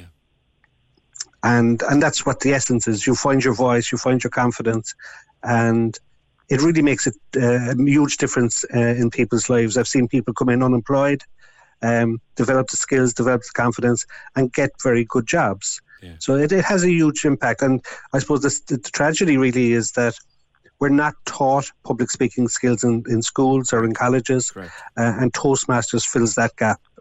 Yeah, you have people who find themselves, like Joanna, you, they find themselves in a in a position through a, a new job or a new role, and they have to speak to the public, and they realise, oh, crikey, there's more to this than just standing up here. Well, that's it. I mean, there is the expectation because we can speak, we can stand and speak, and they're two different beasts. Yeah. yeah. Uh, you know, the, the, the fear, the anxiety, the, it's called glossophobia, the, the fear of public speaking. It's very real, and it affects people and it holds people back. There are and once they get get out of their own way and find their confidence, yeah. yeah, it makes a huge difference. There are loads of clubs around, and like I said to Joanna, and she agreed with me, it's a safe space, as in if you stand up and and you speak for a minute or a minute and a half and you make a mess of it, nobody will ever laugh at you. People will say, okay, now here's not to make a mess of that again. And the next time you do it, you'll you'll surprise yourself on what you learned from that careful analysis of how you did it. Yeah, I think, I think that's, that's the essence of it, uh, P J. It is safe. It is welcoming. Mm. Uh, people are recognised uh, that they they come in with a fear, but it is safe and it is secure and it is critically critically a fun environment. It is. Oh, there's an awful. You know, it is enjoyable. People do have a lot of fun at meetings. Um, so when if is, there when, wasn't when, fun, when I don't the regu- think the learning would, would, would be there. Indeed. When are the regular meetings now, guys? In Cove, Joanna. Every Sorry, Monday. Um, we start on Monday, eight o'clock tonight, actually. We started last week, but we're again now this evening at eight o'clock. The beauty about the Cove Toastmasters is that it's going to be on every week. And what we're going to do today, John is going to teach us how to craft um, a speech, which is great, because that's the first thing to do. And it's going to be in the Commodore Hotel, and they we're very grateful that they've given us a room, which is fantastic. So there's no cost for people coming in to pay every week, although there's a cost, obviously, to do the course. Yeah. But um, it's fantastic, and I do feel that we're going to have a good take, but it'll be slow to build because I suppose it is acknowledging, you know, for you to do this, that it is, a, you, you know, oh my God, I have a fear. Would I would I be okay to go to Toastmasters? Will I have to speak straight away? No, you don't. You don't. You come in, you assess what's going on, meet people. When you're ready to speak, you speak. It's not good. You're not. You're not being put on the spot. But if I may just say something, P J, and I, I suppose I would be really passionate about this. And like, I suppose I'm I'm I'm fifty now, right? I remember when I went to school. Remember the Sesh Matthew? I do well. And you go up in front of everybody, and you'd be terrified, right? That would have been my experience back then. And obviously, public speaking wasn't to the fore back then. Whereas now, it, it we really need to bring it into the schools. Almost like it's an extra, extra subject, because you can retain all this information, but you need to be able to get it out, because you can do so much good when you get it out, and it can be the difference of you getting a really good job or getting a role or doing something voluntarily or just for your own growth as a person, yeah. you know, your own journey. Yeah, I think you're so right. You're so right. John, thank you very much. John Keating, the Toastmaster at Blarney, or beg your pardon, Cove Toastmasters, who meet every Monday night at the Commodore, and Joanna Murphy, who's benefiting from a Cove Toastmasters, and she's the uh, president of Cove Chamber at the moment. Thank you both. oh eight one eight, nine six, nine six, nine six. Commodore Hotel in Cove, Monday nights. Can we just talk? The Opinion Line on Cork's ninety-six F M. With the Cork City Marathon, take on your next challenge this June by running solo or with a team. Register at cork city marathon dot I E. The lines are live. And we're ready to talk. Can we just talk? Call oh eight one eight, nine six, nine six, nine six. Text or WhatsApp oh eight three, three nine six, nine six nine six. Email opinion at ninety-six F M dot I E. The Opinion Line with P J Coogan. On Cork's ninety-six F M. oh eight one eight, nine six, nine six, nine six is the number to call. The text or WhatsApp oh eight three, three nine six, nine six nine six. Sean says, I think the president should call on the crew that negotiated the Good Friday Agreement and offer them to Putin and Zelensky and give them the same template that was used so successfully in Northern Ireland. It's a thought. It is certainly a thought. We had Catherine on the show on Friday talking about antisocial behaviour uh, in her around her daughter's place. Um, and uh, we got her a statement back from City Council. I'll try and bring you that before the end of the show. Now, let me see. I, I, we may have a slight problem with our next contributor on the basis that he may not want to speak to a station that's based on the north side of the city. We'll have to find out. A whole lot of guys ashen-faced and hard hats, and they're on digging and milling around. Amongst them, Sean Mike, Sean Mike, O'Shea, O'Shea. So I said to him, what are you doing with a coal mine? How would you listen to Greta Thunberg? I said, no, what are you doing opening a coal mine in the week of COP twenty-six? Eric Christ, what better week to open it? Sure, they're going to pay me a fortune of money to close it down. And I said, but like, how did you know there was coal under the Blackrock Road? There's no coal, you prowl. We just ship it at night, right? Down from a coal merchant in town by boat along the river. And then during the daytime, we ship it back up, fresh out of the ground. And I said, and who are all these people milling around? Oh, they're miners.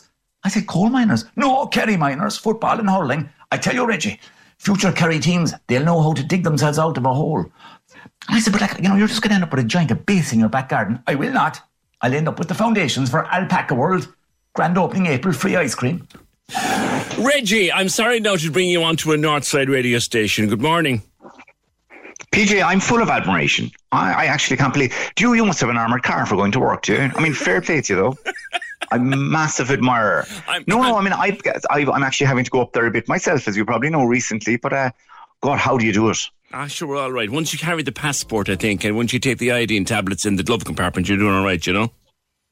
Oh, God almighty. Well, I, I mean, I can't really... I'm I'm wary of going up there after all the things I'm after saying about the north side, but um, I've got a few baseball ball caps and stuff like that and the sunglasses. I'll keep keep mum. The, the problem is, or the easy way you get out of it is that they can't... Sloppy can't come up. Bunty can't come up, right? Milky can't come up because they know all their names, but we don't know your second name. Yeah, and you won't either. No, we keep I keep that under careful wraps, and actually I'll be explaining why in my upcoming show in the Everyman. I'm not even going to give you the reason. You're either one of the Horneybrooks or the Blennerhassetts, as far as I know. Reggie, our alias Pat Fitz, you lunatic! It started as a lockdown project, and you're taking over the world, you divillia. Good morning again. Oh yeah, I'm not sure it was the word, no, P J. Um, but yeah, it's it's gone really well. Jeez, it was kind of it was kind of a surprise really, because you know it had been something that was out of the newspaper articles and it had been on a podcast a bit, and then.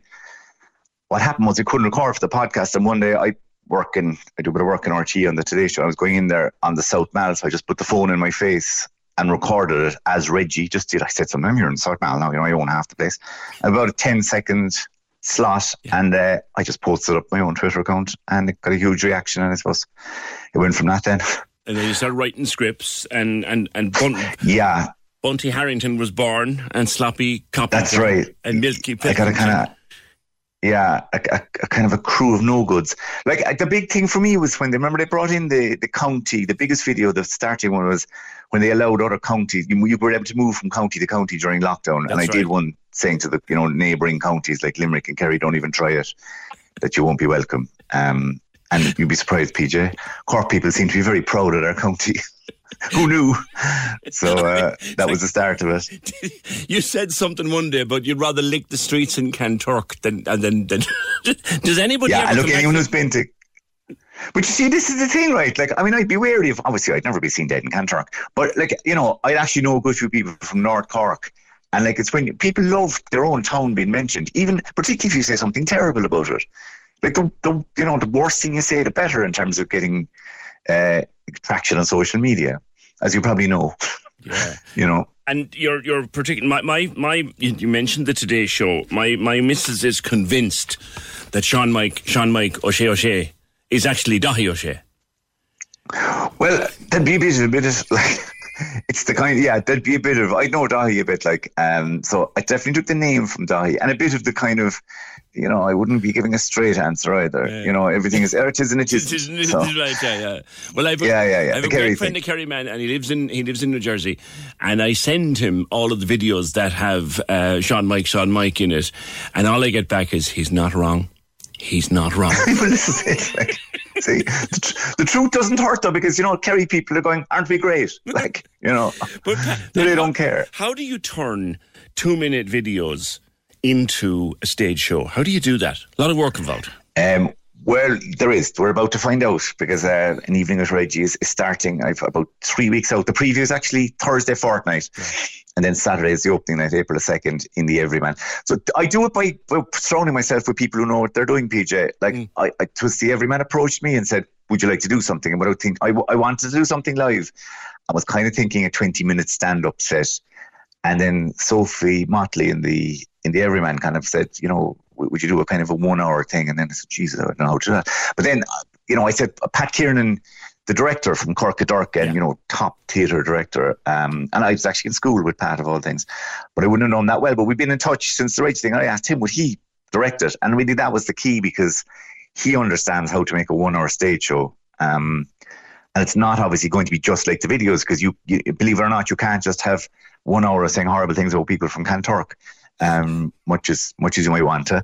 Um So it's putting variety into it, and yeah. there's been plenty of work, and there's plenty of work. There's more work to be done, but we'll yeah. get there. I think it's going to be a great night. And will all the other characters make an appearance?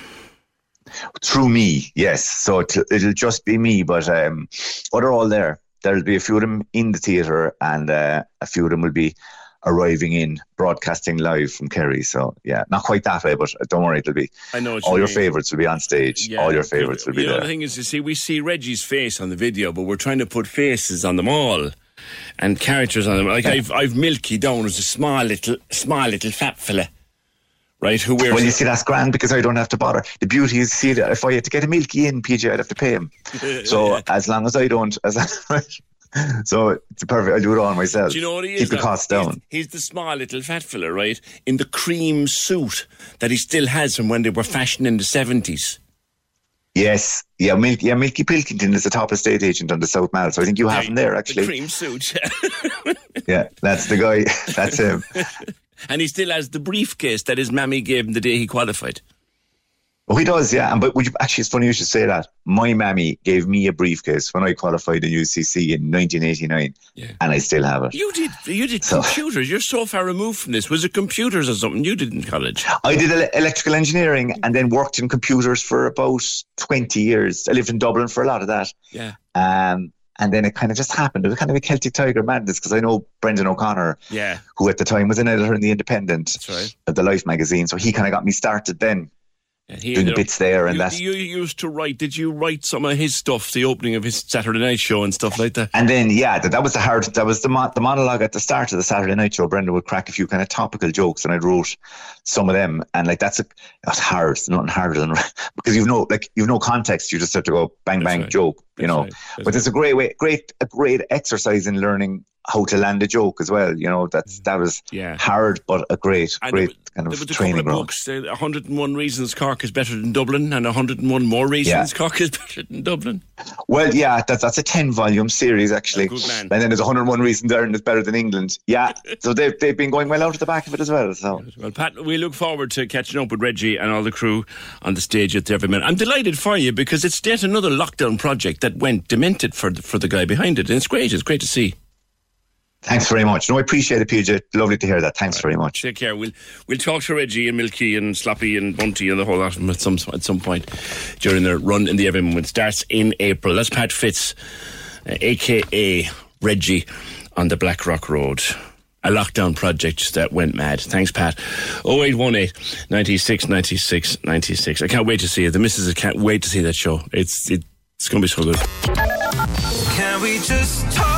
The Opinion Line on Cork's ninety-six F M. With the Cork City Marathon, take on your next challenge this June by running solo or with a team. Register at cork city marathon dot I E. The Takeover on Cork's ninety-six F M. Weeknights from seven on the Big Drive home. We give you the chance to take charge of our tunes. Join me, Lorraine, as you decide what songs we fire up. Turn me on like a light switch. Oh my God, I can't believe. Let me be on my, your fingers crossed. A, B, C, D, F, U. Before it's in your heart into a ghost house. The Takeover. You pick what we play. With Cork Dental Care's one-day Invisalign event, Saturday, March twenty-sixth. Looking for the perfect smile? See cork dental care dot com for more. See our song list on ninety-six F M Insta Stories. Cork's ninety-six F M. Now, I am informed every day is a day for something uh, these days, as you know. And you know that we're all got a new holiday, a new public holiday on Friday. Friday the eighteenth of March, which means there's only a three-day week on the Opinion Line this week, because we're off Thursday for Patrick's Day and we're off on Friday because it's the eighteenth and all that kind of carry on.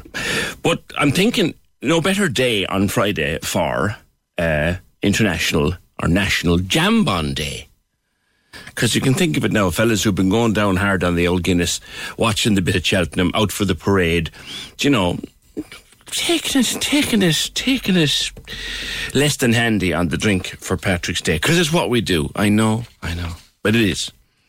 So there'll be a lot of fellas a Friday morning be going, can never go down to the garage and give me a few jambons, like cure myself. They are one of our greatest cures. Um, I don't know that. Aren't Owen McColgan of the Hardy Books or Owen Colgan, are they a, are they a Cork thing, or where did they come from?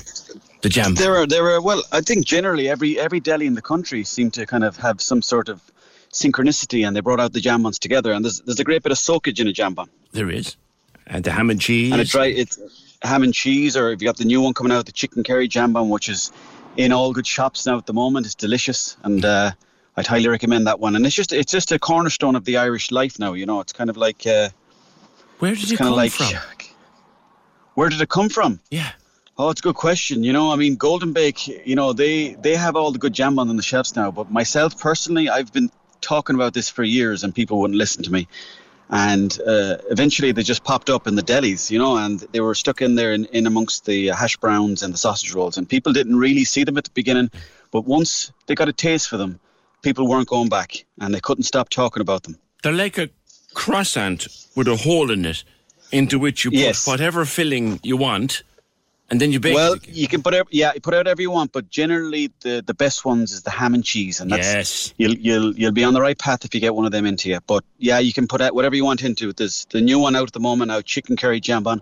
I've tried it myself. It's absolutely delicious. Mm, because a few of them, and they, they, they, they're, they're, why are they the greatest hangover cure known to man? I don't know why, but someone seems to know why. It's a, because they kind of tick every box. You know, they're handy. You know, you can have. You can have one in each hand. They're a nice bit of soakage in them, as I said, and they're great value for your money. You get good bang for your buck. You have two or three of them on a Sunday, you, you'll feel mighty after them, you know, and there's no messing around. If you don't know how to cook, throw them into the uh, the oven and stick them on for a couple of minutes, and then Bob's your uncle. There's your, there you are. And they, they will be sold out. How did how did they get a national day? I mean, the day after Saint Patrick, like, that's that's so much cheaper. Yeah.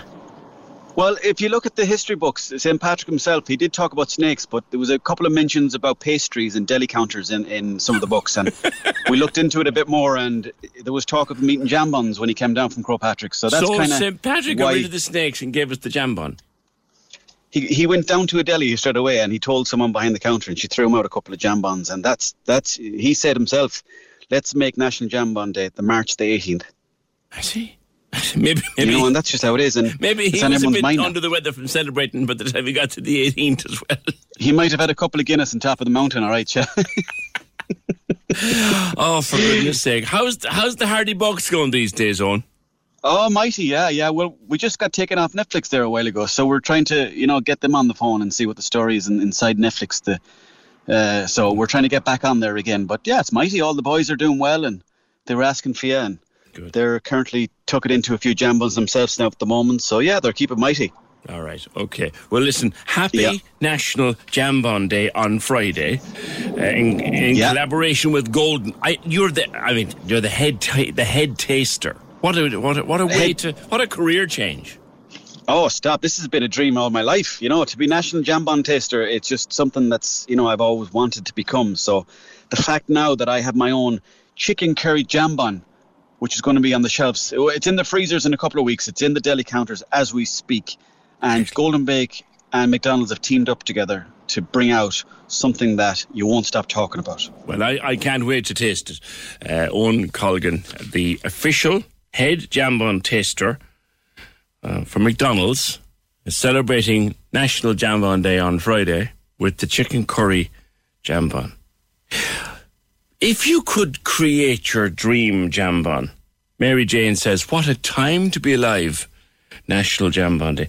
If you could create your dream jambon, what would you put into it? There's the thought for you now. Your dream jambon. You can put anything you want into a jambon. You know what it's like. It's like a croissant with a hole in it, and you put whatever you want into a jambon. Ham and cheese is the most popular.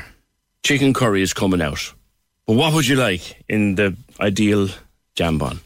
I'm trying to think myself. I think chicken curry's good. Um, mushrooms, maybe. Yeah. Or how about a poached egg? How about a nice poached egg? How about a how about a jambon Benedict, right? With a poached egg and a little bit of that lovely sauce and a rasher. How about that?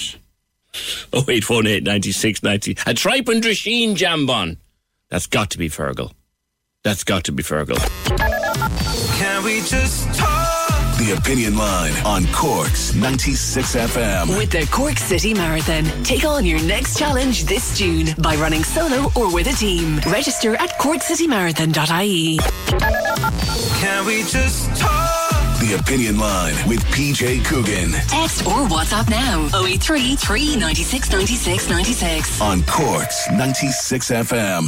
Now, I was looking at a video over the weekend where uh, it is the time of year now, we're in springtime and the weather is warming up a little. It's the time of year when the queen bees, the queen bumblebees, who are looking for a new place to nest before they go gathering pollen for honey and all that kind of, you know, yourself, pollinating and making honey and all that, they um, are coming out now. And they're big, huge, fat divils. And also, uh, people are encouraging us now to look after the bees a little bit better because we begin to learn.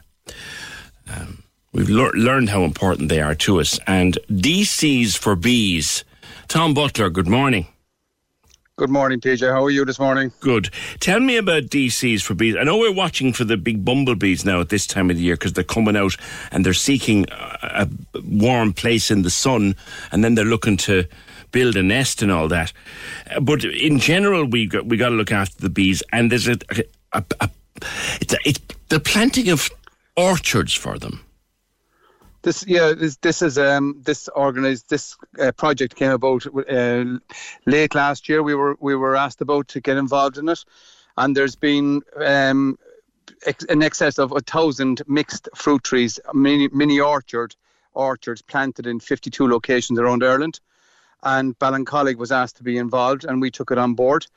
So we have a selection of um, uh, plum trees, apple trees and pear trees. Um, we have fifty of them planted, and these are going to be like mini orchards. They're planted in an area where there's a lot of biodiversity, so that there will be uh, food there for, for the, the the bees, and it will also, it would, the, planting the trees so close together, it helps them all to, to grow better. And we're going to monitor the effects that this orchard, these orchards have, um, both on the, you know, the the, tra- the traffic to them, for when they're when in blossom, et cetera, and also then what the effect it will be on uh, in general around the area for the bees, yeah. which is very positive. Because I don't, it's only I think in recent years, Tom, that we've begun to learn the importance of the humble bee to what we do, to every, uh, to to our economy, to our food, to everything. Well, I think, P J, you're, you're right. And I think that Ballincollig has been one of the areas to the forefront in this. We've developed a pollinator corridor going from uh, P- Pool of Own roundabout right through the whole of Ballincollig. We have, as we say, we have stops all along the way for the bees to, to feed on. And even at the moment, there's a huge drive on. You can see it there with SuperValu about not cutting the grasses at the moment. People are out there cutting. The dandelions are probably one of the biggest source of foods that the, the, the bees you're talking about that are coming out. Leaving the dandelions there, giving them that food they, they need when they come out of hibernation. It's a huge part of it. And I think Cork City Council have taken a, a major step this year that they have stopped spraying, and that's going to make a huge difference to, you know, that there's not going to be spraying of herbicides, which which will help the bees themselves. It's become a huge thing, P J, unfortunately. Um, we, it's something that we've, we're all waking up to. There's a drive at the moment to encourage more people to plant pollinator plants, to, no matter what you do, to think. Because if we don't have the bees, you know, everything else is going to go uh, belly up as such. Yeah.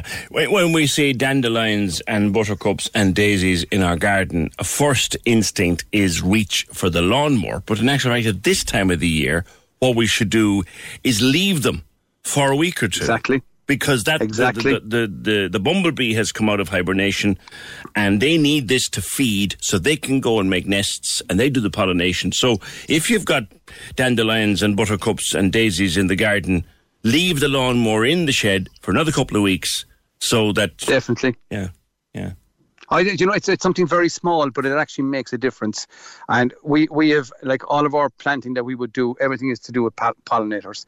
And P J, you probably come past um, Pool of Own roundabout. In yes. the centre of that, that's a, that's a pollinator area. And if you were to stand there in the middle of summer, it is, I, I, all I could describe it is as amazing to see the bees feeding on the, on the plants. It is, I, you're not talking about hundreds, you're talking about thousands upon thousands of them.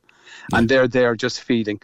And if that spreads out, that's helping uh, along the way. The more people that plant, do what you just said there is just a very small gesture, but it makes a big difference. Mm. And, you know, when we have more and more housing estates being built and more areas being cut back, like the food for them is being taken away. So we, we have to yeah. re- reintroduce it. You go to a lot of European countries and you will see it. Um, but if you go into Fitzgerald's Park now, that's an area that is growing more and more for pollinators. The City Council have seen that and they're developing it further. Mm. And it, it's it's we all have to play our part. Everybody has to play their part. I, I would have been one of these people that would have said, you know what, buttercups and daisies and dandelions, they're flipping weeds and they make the grass ugly. And and fine, in a way they are. But I remember saying to someone said to me, let it, just leave it go for three weeks or so. Cut your grass by all means, but let them flourish, because when they're flourishing, the bumblebees are feeding. And that's exactly. nature. Nature is providing food for the bumblebee, so don't interfere. Just let it there for a couple of weeks. And then when they've fed, they've gone and made, then you can cut your grass. No one's saying never cut yeah, your grass again. Yeah, exactly. And cut it less frequently as well, P J. That's yeah. the thing, you know, it's not that you have to have it like a, a number two haircut the whole time. Leave it grow and, let the, you know, let, let, leave something there for them, because it does make a difference. And, uh, you know, those, that small little thing that you're saying there, mm. if everybody does that, that has a huge knock-on effect. Yeah. I, I know the, the, the thing you did out, out on the Pool of Own. Do you know what people are afraid of, Tom? And maybe it's an urban myth and we can kind of address it. That if these little gardens are left there, and like you said, they're very pretty, and thousands of... That if you go near them, you'll be stung alive. People are afraid but, P J, of that. No, but you know the thing is, P J, you know the beehives that are on Pool of Own? Yes. They're Makia. Really? Oh yeah, oh they're Makia, as you'd say in Cork. I'm sure, I'm sure Reggie will be very proud of me. Um, they are Makia. They're they're not hives. I see. They're only there as a, as to, to highlight the importance of it. We wouldn't plant or put a, a, a beehive on those areas or close to where there would be um, people passing. It'd be too dangerous. I see. So where th- those are only there for, for decorative purposes. Ah, I see. And where's your orchard, by the way? Our orchard is at the, it's, it's, if you go along where Tesco is, and in behind mm-hmm. Tesco, there's an area of a, a very, it's an, an area that won't be built on, thankfully. And we have, there's large trees in there, and we're putting it in there. It's going between the back of Tesco's down to the Old Fort Road. It's, it, we had a consultant out there recently, and she decided, described it as an oasis of biodiversity. Gotcha. All right, Tom. Thanks. Uh, Tom Butler from Ballincollig Tidy Towns. They've got that little orchard for the bees, part of the Thousand Orchard Initiative. And I can't remember who it was. Someone who teaches kids in class about bees said to me a couple of years ago, look, when the garden starts to flourish in spring and the dandelions and the daisies and the buttercups are there in the spring sunshine, let them there. Even if you only let them there for a week or two, you'll feed hundreds, if not thousands, of creatures. Uh, and then you can cut your grass if you want to. But just let it there. Maybe don't cut it until the end of March, or maybe don't cut it until just before Easter, uh, because they, the, the, the insects will use those little wildflowers to feed. oh eight one eight, nine six, nine six, nine six. We got a few suggestions for jam buns. I kind of was only messing, but I'm glad that some people have taken it seriously. What's the ideal filling for a jam? I'll give you a jam bun. Anything you want in it. Anything you want in it. What would you put into a jam bun? Come here. It's another great thing that we love to support. It's uh, Cork's ninety-six F M proudly supporting the Irish Cancer Society's Daffodil Day. There's another beautiful sign of spring. There are daffodils everywhere. And the Irish Cancer Society's Daffodil Day is on March twenty-fifth. Daffodils available from any of the volunteers. And you can help fund free cancer support services and life-changing cancer research. And if you'd like to take part or donate, you can help out by doing so. cancer dot I E. Uh, daffodils, they're just such a sign of spring. And another sign, I must I must get it sorted this week. Uh, I must get some little pots and put down my sunflowers. I love sunflowers. I must put my sunflowers down. You put them in the kitchen, along the kitchen window first, then when they sprout. Since when did this become a gardening show? oh eight one eight, nine six, nine six, nine six. Right, um, a jambon with egg and bacon and a little brown sauce, says Kate. Yeah, yeah. Uh, bacon and cabbage jambon. Okay. Turkey and stuffing. Sunday treat. Oh, chorizo and parmesan. Basically, sausage and grated cheese is what that is. Goat's cheese and sun-dried tomato. Yes. There you go. What would be your ideal, ideal jambon, if you could have it? Ah, here, Mary. Black pudding and stewed apple. In the same jambon.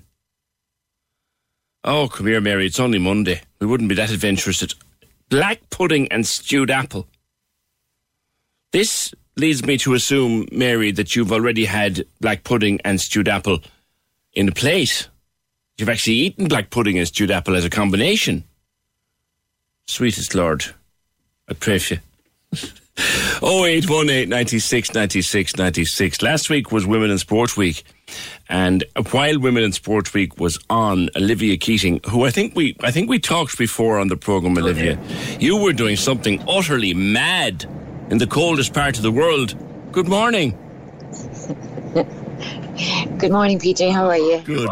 You and I talked before. Uh, you were doing an ultra marathon in one of the coldest places in the world. Tell me more. I was. Um, it was um, an ultramarathon over in the Arctic Circle.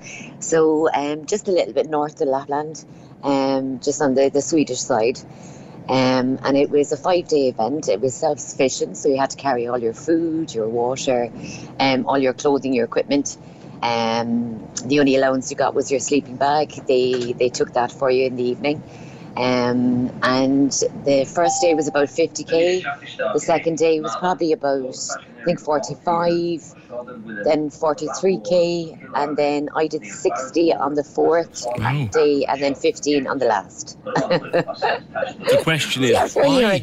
what what possessed you to do that to yourself for five days? um, well, I had signed up for years ago. I had, I had uh, back in two thousand fifteen, I ran across the Amazon jungle in a similar race. Um, so I kind of got the bug for it then, and then I had signed up for the Arctic, but I had the accident. Yeah. Um, so that put me um, back a little bit, and I suppose it was something I never thought I'd be able to do again, and I just kept pushing, and I suppose that kind of gave me incentive to train. It gave me, you know, to do my physio, to do, to, you know, to keep going, basically. Um, so it was always at the back of my mind, and I just said, you know what, no, I had no idea whether I was going to be able to complete it or not. So I just went out there and just gave it a go. To remind you know, people again um, about the accident, like you had a horrific um, bike accident on your bike and you had to learn to walk again, like. Yeah, like I, I had to use kind of walking frames. I couldn't use a wheelchair because my arm was so badly damaged. I couldn't push it. So um, I had to kind of use type, like it was a crutch, lean to crutch. I was on a walking stick, I think probably for about two, three years. Um, so like it, it was like they, they, they knew I'd probably walk, but they didn't know if I'd be able to walk unaided. Yeah. Um, and I had to just keep that battle up. Um, So between that and my arm and my shoulder and my back and then the brain injury on top of it, yeah. um, was a bit of a challenge. Um, but, you know, I just said, okay, one thing at a time. So I just kept focusing on one thing, and any of the muscles that I couldn't regain back and um, that I couldn't use again, um, I tried everything, and I worked with great physios and consultants. And when I couldn't get them working, I said, okay, fair enough, just get the other ones working better. Mm. So what I did then was got everything else working, you know, as best I could. Yeah. So so how emotional was it then to be out there in darkest, coldest Lapland? It was, do, and it thinking, was, I can was, do this. Oh God, it was amazing. Um, like, I'm still smiling. I won't lie to you. I, I still can't stop smiling. I can't believe I actually managed to do it. Um, It was one of the most beautiful places I've ever seen. Um, I think there was two occasions where I kind of teared up a bit, but my eyes started freezing together, so I decided what? best not to cry anymore. Yeah, it was that cold. Um, the warmest day was, we had one hour where it was minus five to minus ten. And I remember I, I managed to take my gloves off. I had three pairs of gloves on. Right. Um, and it was just, you know, like two evenings it went to minus thirty-four one evening and minus thirty-eight another evening. Um, and it was horrendous. Like, everything froze. I couldn't see anything. I was just walking in the hope I was going in the right direction, because I, I lost the trail. Um, the wind had swept over it, so you, the, mm. the trail that they had made with snow bikes was gone. Um, so there was me and two other men out there at that time. Right. And I could see a light ahead and a light behind. So I was like, okay, we're still together.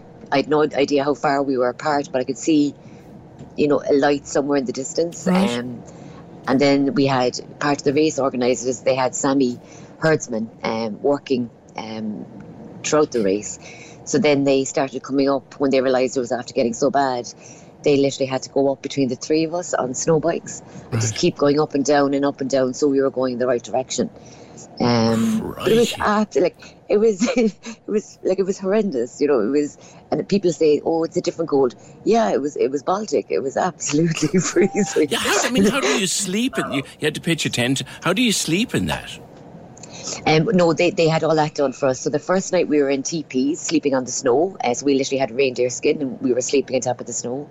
Um, I'd say I probably got about like three hours sleep that night. Um.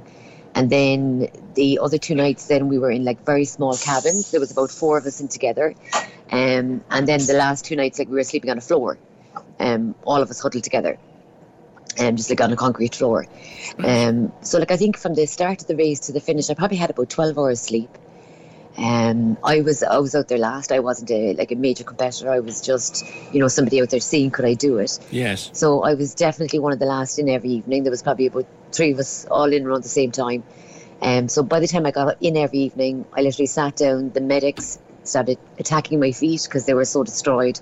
Yeah. They started plastering them up and bandaging them up. And while they were doing that, I was eating my dinner, and then I literally put my head down and tried to sleep. Right. You, you know, and your, your feet was, got very sore, did they? They did. Um, I, I think it was just all the excitement and everything. The first morning, I was I just forgot to tape them, and I knew, like I was wearing a pair of boots, two pairs of socks, and snowshoes. So I knew they I knew they'd start rubbing off my ankle. So right. I had it all prepared, but I just I just forgot to do it. So about twenty kilometres in, my left leg was really feeling bad. So I, I stopped at one of the, the checkpoints, and one of the medics just kind of started put out like a compede on it straight away. Um, and then by the time I finished, the two of them were just destroyed. So I, you know, just got the medics to wrap them up best they could, and just went out there and had to try and just deal with it. Um, it was quite painful, like, I mm. won't lie to you. It meant that I couldn't really run. Um, after kind of day one, I was only able to kind of maybe jog up to maybe five k per day. Right. The majority of it was walking, marching. Anyway, I could get through it, really. You're some woman, um, for one woman. I like a bit of pain, P J. Stop. Well, you were you were used to that after, and, and I mean, but what next? You've done what forty marathons at this stage. What what next? Or is yeah. this is that is this is is this as much oh, as you'll God. do now? No, because I think, to be honest with you, I didn't think I'd be able to do it, so I didn't do it for charity. I didn't. I was too worried I'd disappoint anybody, so I was going mad over that. But now I have the confidence knowing that I can do it. Um, so I'm signed up for the desert in November. Um, I'm going to give that a bash. The desert? Um, yeah. Tell me um, more. I Tell have me. skin cancer at the moment, so that's going to be a bit of a challenge again. Right. Um, just to try and keep covered up. Um, I have Crohn's disease, so in the heat, that's potentially going to impact me. So okay. do you know what now? I could sit there and wonder, or I could just get out there and just give it a go. Tell um, me about the desert, though. What that, what challenge is that? It's, in, it's um, two hundred fifty kilometres across the um, Namibian desert. Um, so again, like what I'm going to get to see out there, you get to see the most beautiful places in the world. So I'm incredibly lucky to be able to, to do these races. Right. Um, and again, we'll be self-sufficient. They'll have little camps for us every night, um, but we'll have to carry everything: sleeping bags, clothes, food, med kits. You, you, you've, you've certain kind of safety kits that you have to have with you as well. Mm-hmm. Um, and with me, because I need to try and like me and Mister Sunshine don't really get on anymore, so mm. I just need to try and cover up best right. I can. This is a, this really is a case, though, isn't it, Olivia? Of because I can. Yeah, absolutely. Absolutely. You know, I've had so many great doctors and medical teams and hospitals work to put me back together and um, to keep me going.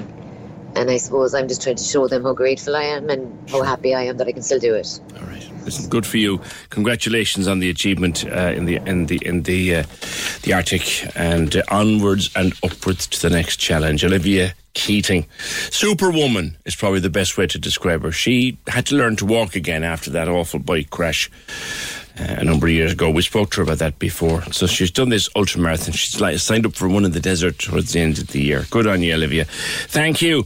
oh eight one eight, nine six, nine six, nine six. Right, do you remember Friday I was talking to uh, Catherine, and her daughter had moved in with her. Her daughter and her children, her ch- daughter's children, had moved in with her because of antisocial behaviour from one individual in their um, place of residence, as it were. They were council tenants. They were terribly upset. They've had to move out of their house because, well, you know why, antisocial behaviour. We got a statement in from Cork City Council, and thank you, Shane, who signed the statement. Thank you for your email. Uh, we sent them off the details of what had been claimed. In relation to your query, Cork City Council is bound by the provisions of the Data Protection Act, fine, and so can't discuss individual cases in an open forum. Cork City Council can, however, confirm it investigates all complaints of antisocial behaviour and operates as landlord in the context of the provisions of the Housing Act, which provides a mechanism for issuing warning to tenants where it's been shown and can be proved that antisocial behaviour has occurred. As incidents of antisocial behaviour can have a criminal element, the council advises the person who may have such concerns report them directly to An Garda Síochána. Well, that has certainly been done. Cork City Council will follow up specifically on the case highlighted, and aggrieved parties may contact our service desk to provide their reports, and they give a number for that, oh two one, four nine two, four thousand, but that's the response. Um... I saw a notice for buggies and car seat collection for Ukrainian families arriving into Ireland. I was wondering if there's anything similar happening in Cork. Well, if there is, we'll find out. Cheese and onion jambon. Thanks, Marcella. I still don't think that's the jambon. That is the, that's the one that makes me seriously worry about a caller's state of mind when they say black pudding and stewed apple in a jambon. Good God. Finbar, this is an idea. Good morning. Good morning, P J. How are you doing? Good. You're trying to form a couple of soccer teams, but specific kinds of soccer teams. That's correct. Uh, six aside for the uh, generously proportioned men. Generously proportioned. Exactly. Uh, right. Where'd the idea come uh, from? Um, well, I had it kind of before COVID, and then COVID happened, and then a baby happened, and then this year I said, let's do it. Let's do it. So, like, I myself think it's a great idea. I'm I'm finding it hard to get numbers. Um, everyone must have got super fit there over the last two years. Yeah. But um, it, it'll be a bit of fun, yeah. you know, and like people won't kind of feel, um, you know, hard on themselves while they're playing. They'll be able to play away, and it'll be a crack, a bit of crack, and uh, it'll be um, how would you say, a a safe place for the uh, the heavier gent. This, you know? This is for the fella who would love to play a game with his mates, but he's got. He's got a, a tyre, and he he the, the lads have no tyre, and he's afraid of making a, a, an idiot of himself. Exactly, and there's plenty of them out there. I, yeah. I know there is.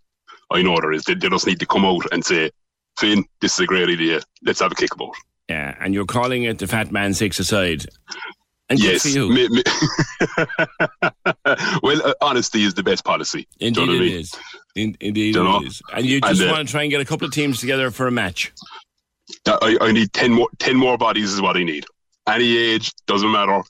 Any ability. You, you could be the uh, you could be the heavy heavy Pele or um, an absolute donkey. It doesn't matter.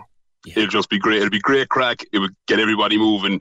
Bit of fun, bit of a social life. Right. And, look, you know, with the price of petrol and the price of points and everything else, a game of ball isn't the worst thing to spend a couple of hours on. It sure isn't. It sure isn't. And where do you want to where do you want to have the game, or have you got a venue or anything? Are you are you that organised yet? I, I'm not that organised yet, but, like, you'd, you'd get a pitch in Nemo or a pitch in Blackrock or whatever for a five or a five, six euro man every week, you know, so it wouldn't break the bank either. Right. Okay. Finbar, if you want to, if, if, well... if we can help you, if anyone wants to play in that um, game and they feel a bit, shall we say, generously proportioned, they can. Exactly. We can put you in touch and we'll see where it goes. We'll see where it goes. It'll be great. It'll be, and look, even if they contact you and give up my number, there's no problem there. Okay. Do okay. You know? I love the way you say it. Got great vision, but no pace. Afraid. Well, of- this this was me. Do you know what I mean? I'm, I'm, I'm like a heavy Zidane. Do you know what I mean?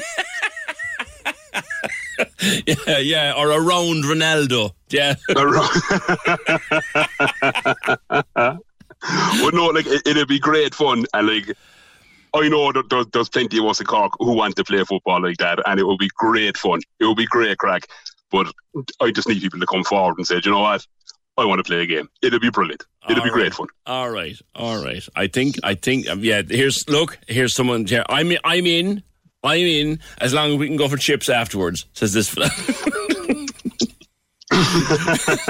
Might defeat the purpose, but who cares? Finbar, if anyone wants to join you, we'll get a, they, they'll get a pitch um, for a few quid a man, and they just want to play six-a-side, six-a-side soccer for fellas who are a small bit bigger.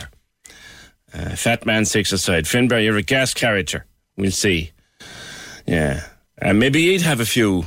Um, I still can't get the idea of a black pudding and stewed apple jambon out of my mind. So much so I'm half tempted to try one. Or am I?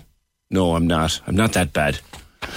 Right, that's it. The programme edited by Fiona Corcoran, produced and researched by Fergal Barry. And we'll see you tomorrow just after nine. Can we just talk? The Opinion Line on Cork's ninety-six F M. With the Cork City Marathon. Take on your next challenge this June by running solo or with a team. Register at cork city marathon dot I E. Want truly hydrated skin? Meet Osea's Body Care Breakthrough Hyaluronic Body Serum. It's clinically proven to increase hydration by one hundred sixty-one percent. It's lightweight, fast-absorbing, and delivers twenty-four hours of hydration for silky smooth skin without any sticky afterfeel. Treat your skin to clean, vegan skincare from Osea. Get ten percent off your first order with code SUMMER at osea malibu dot com. That's O S E A Malibu dot com, code SUMMER.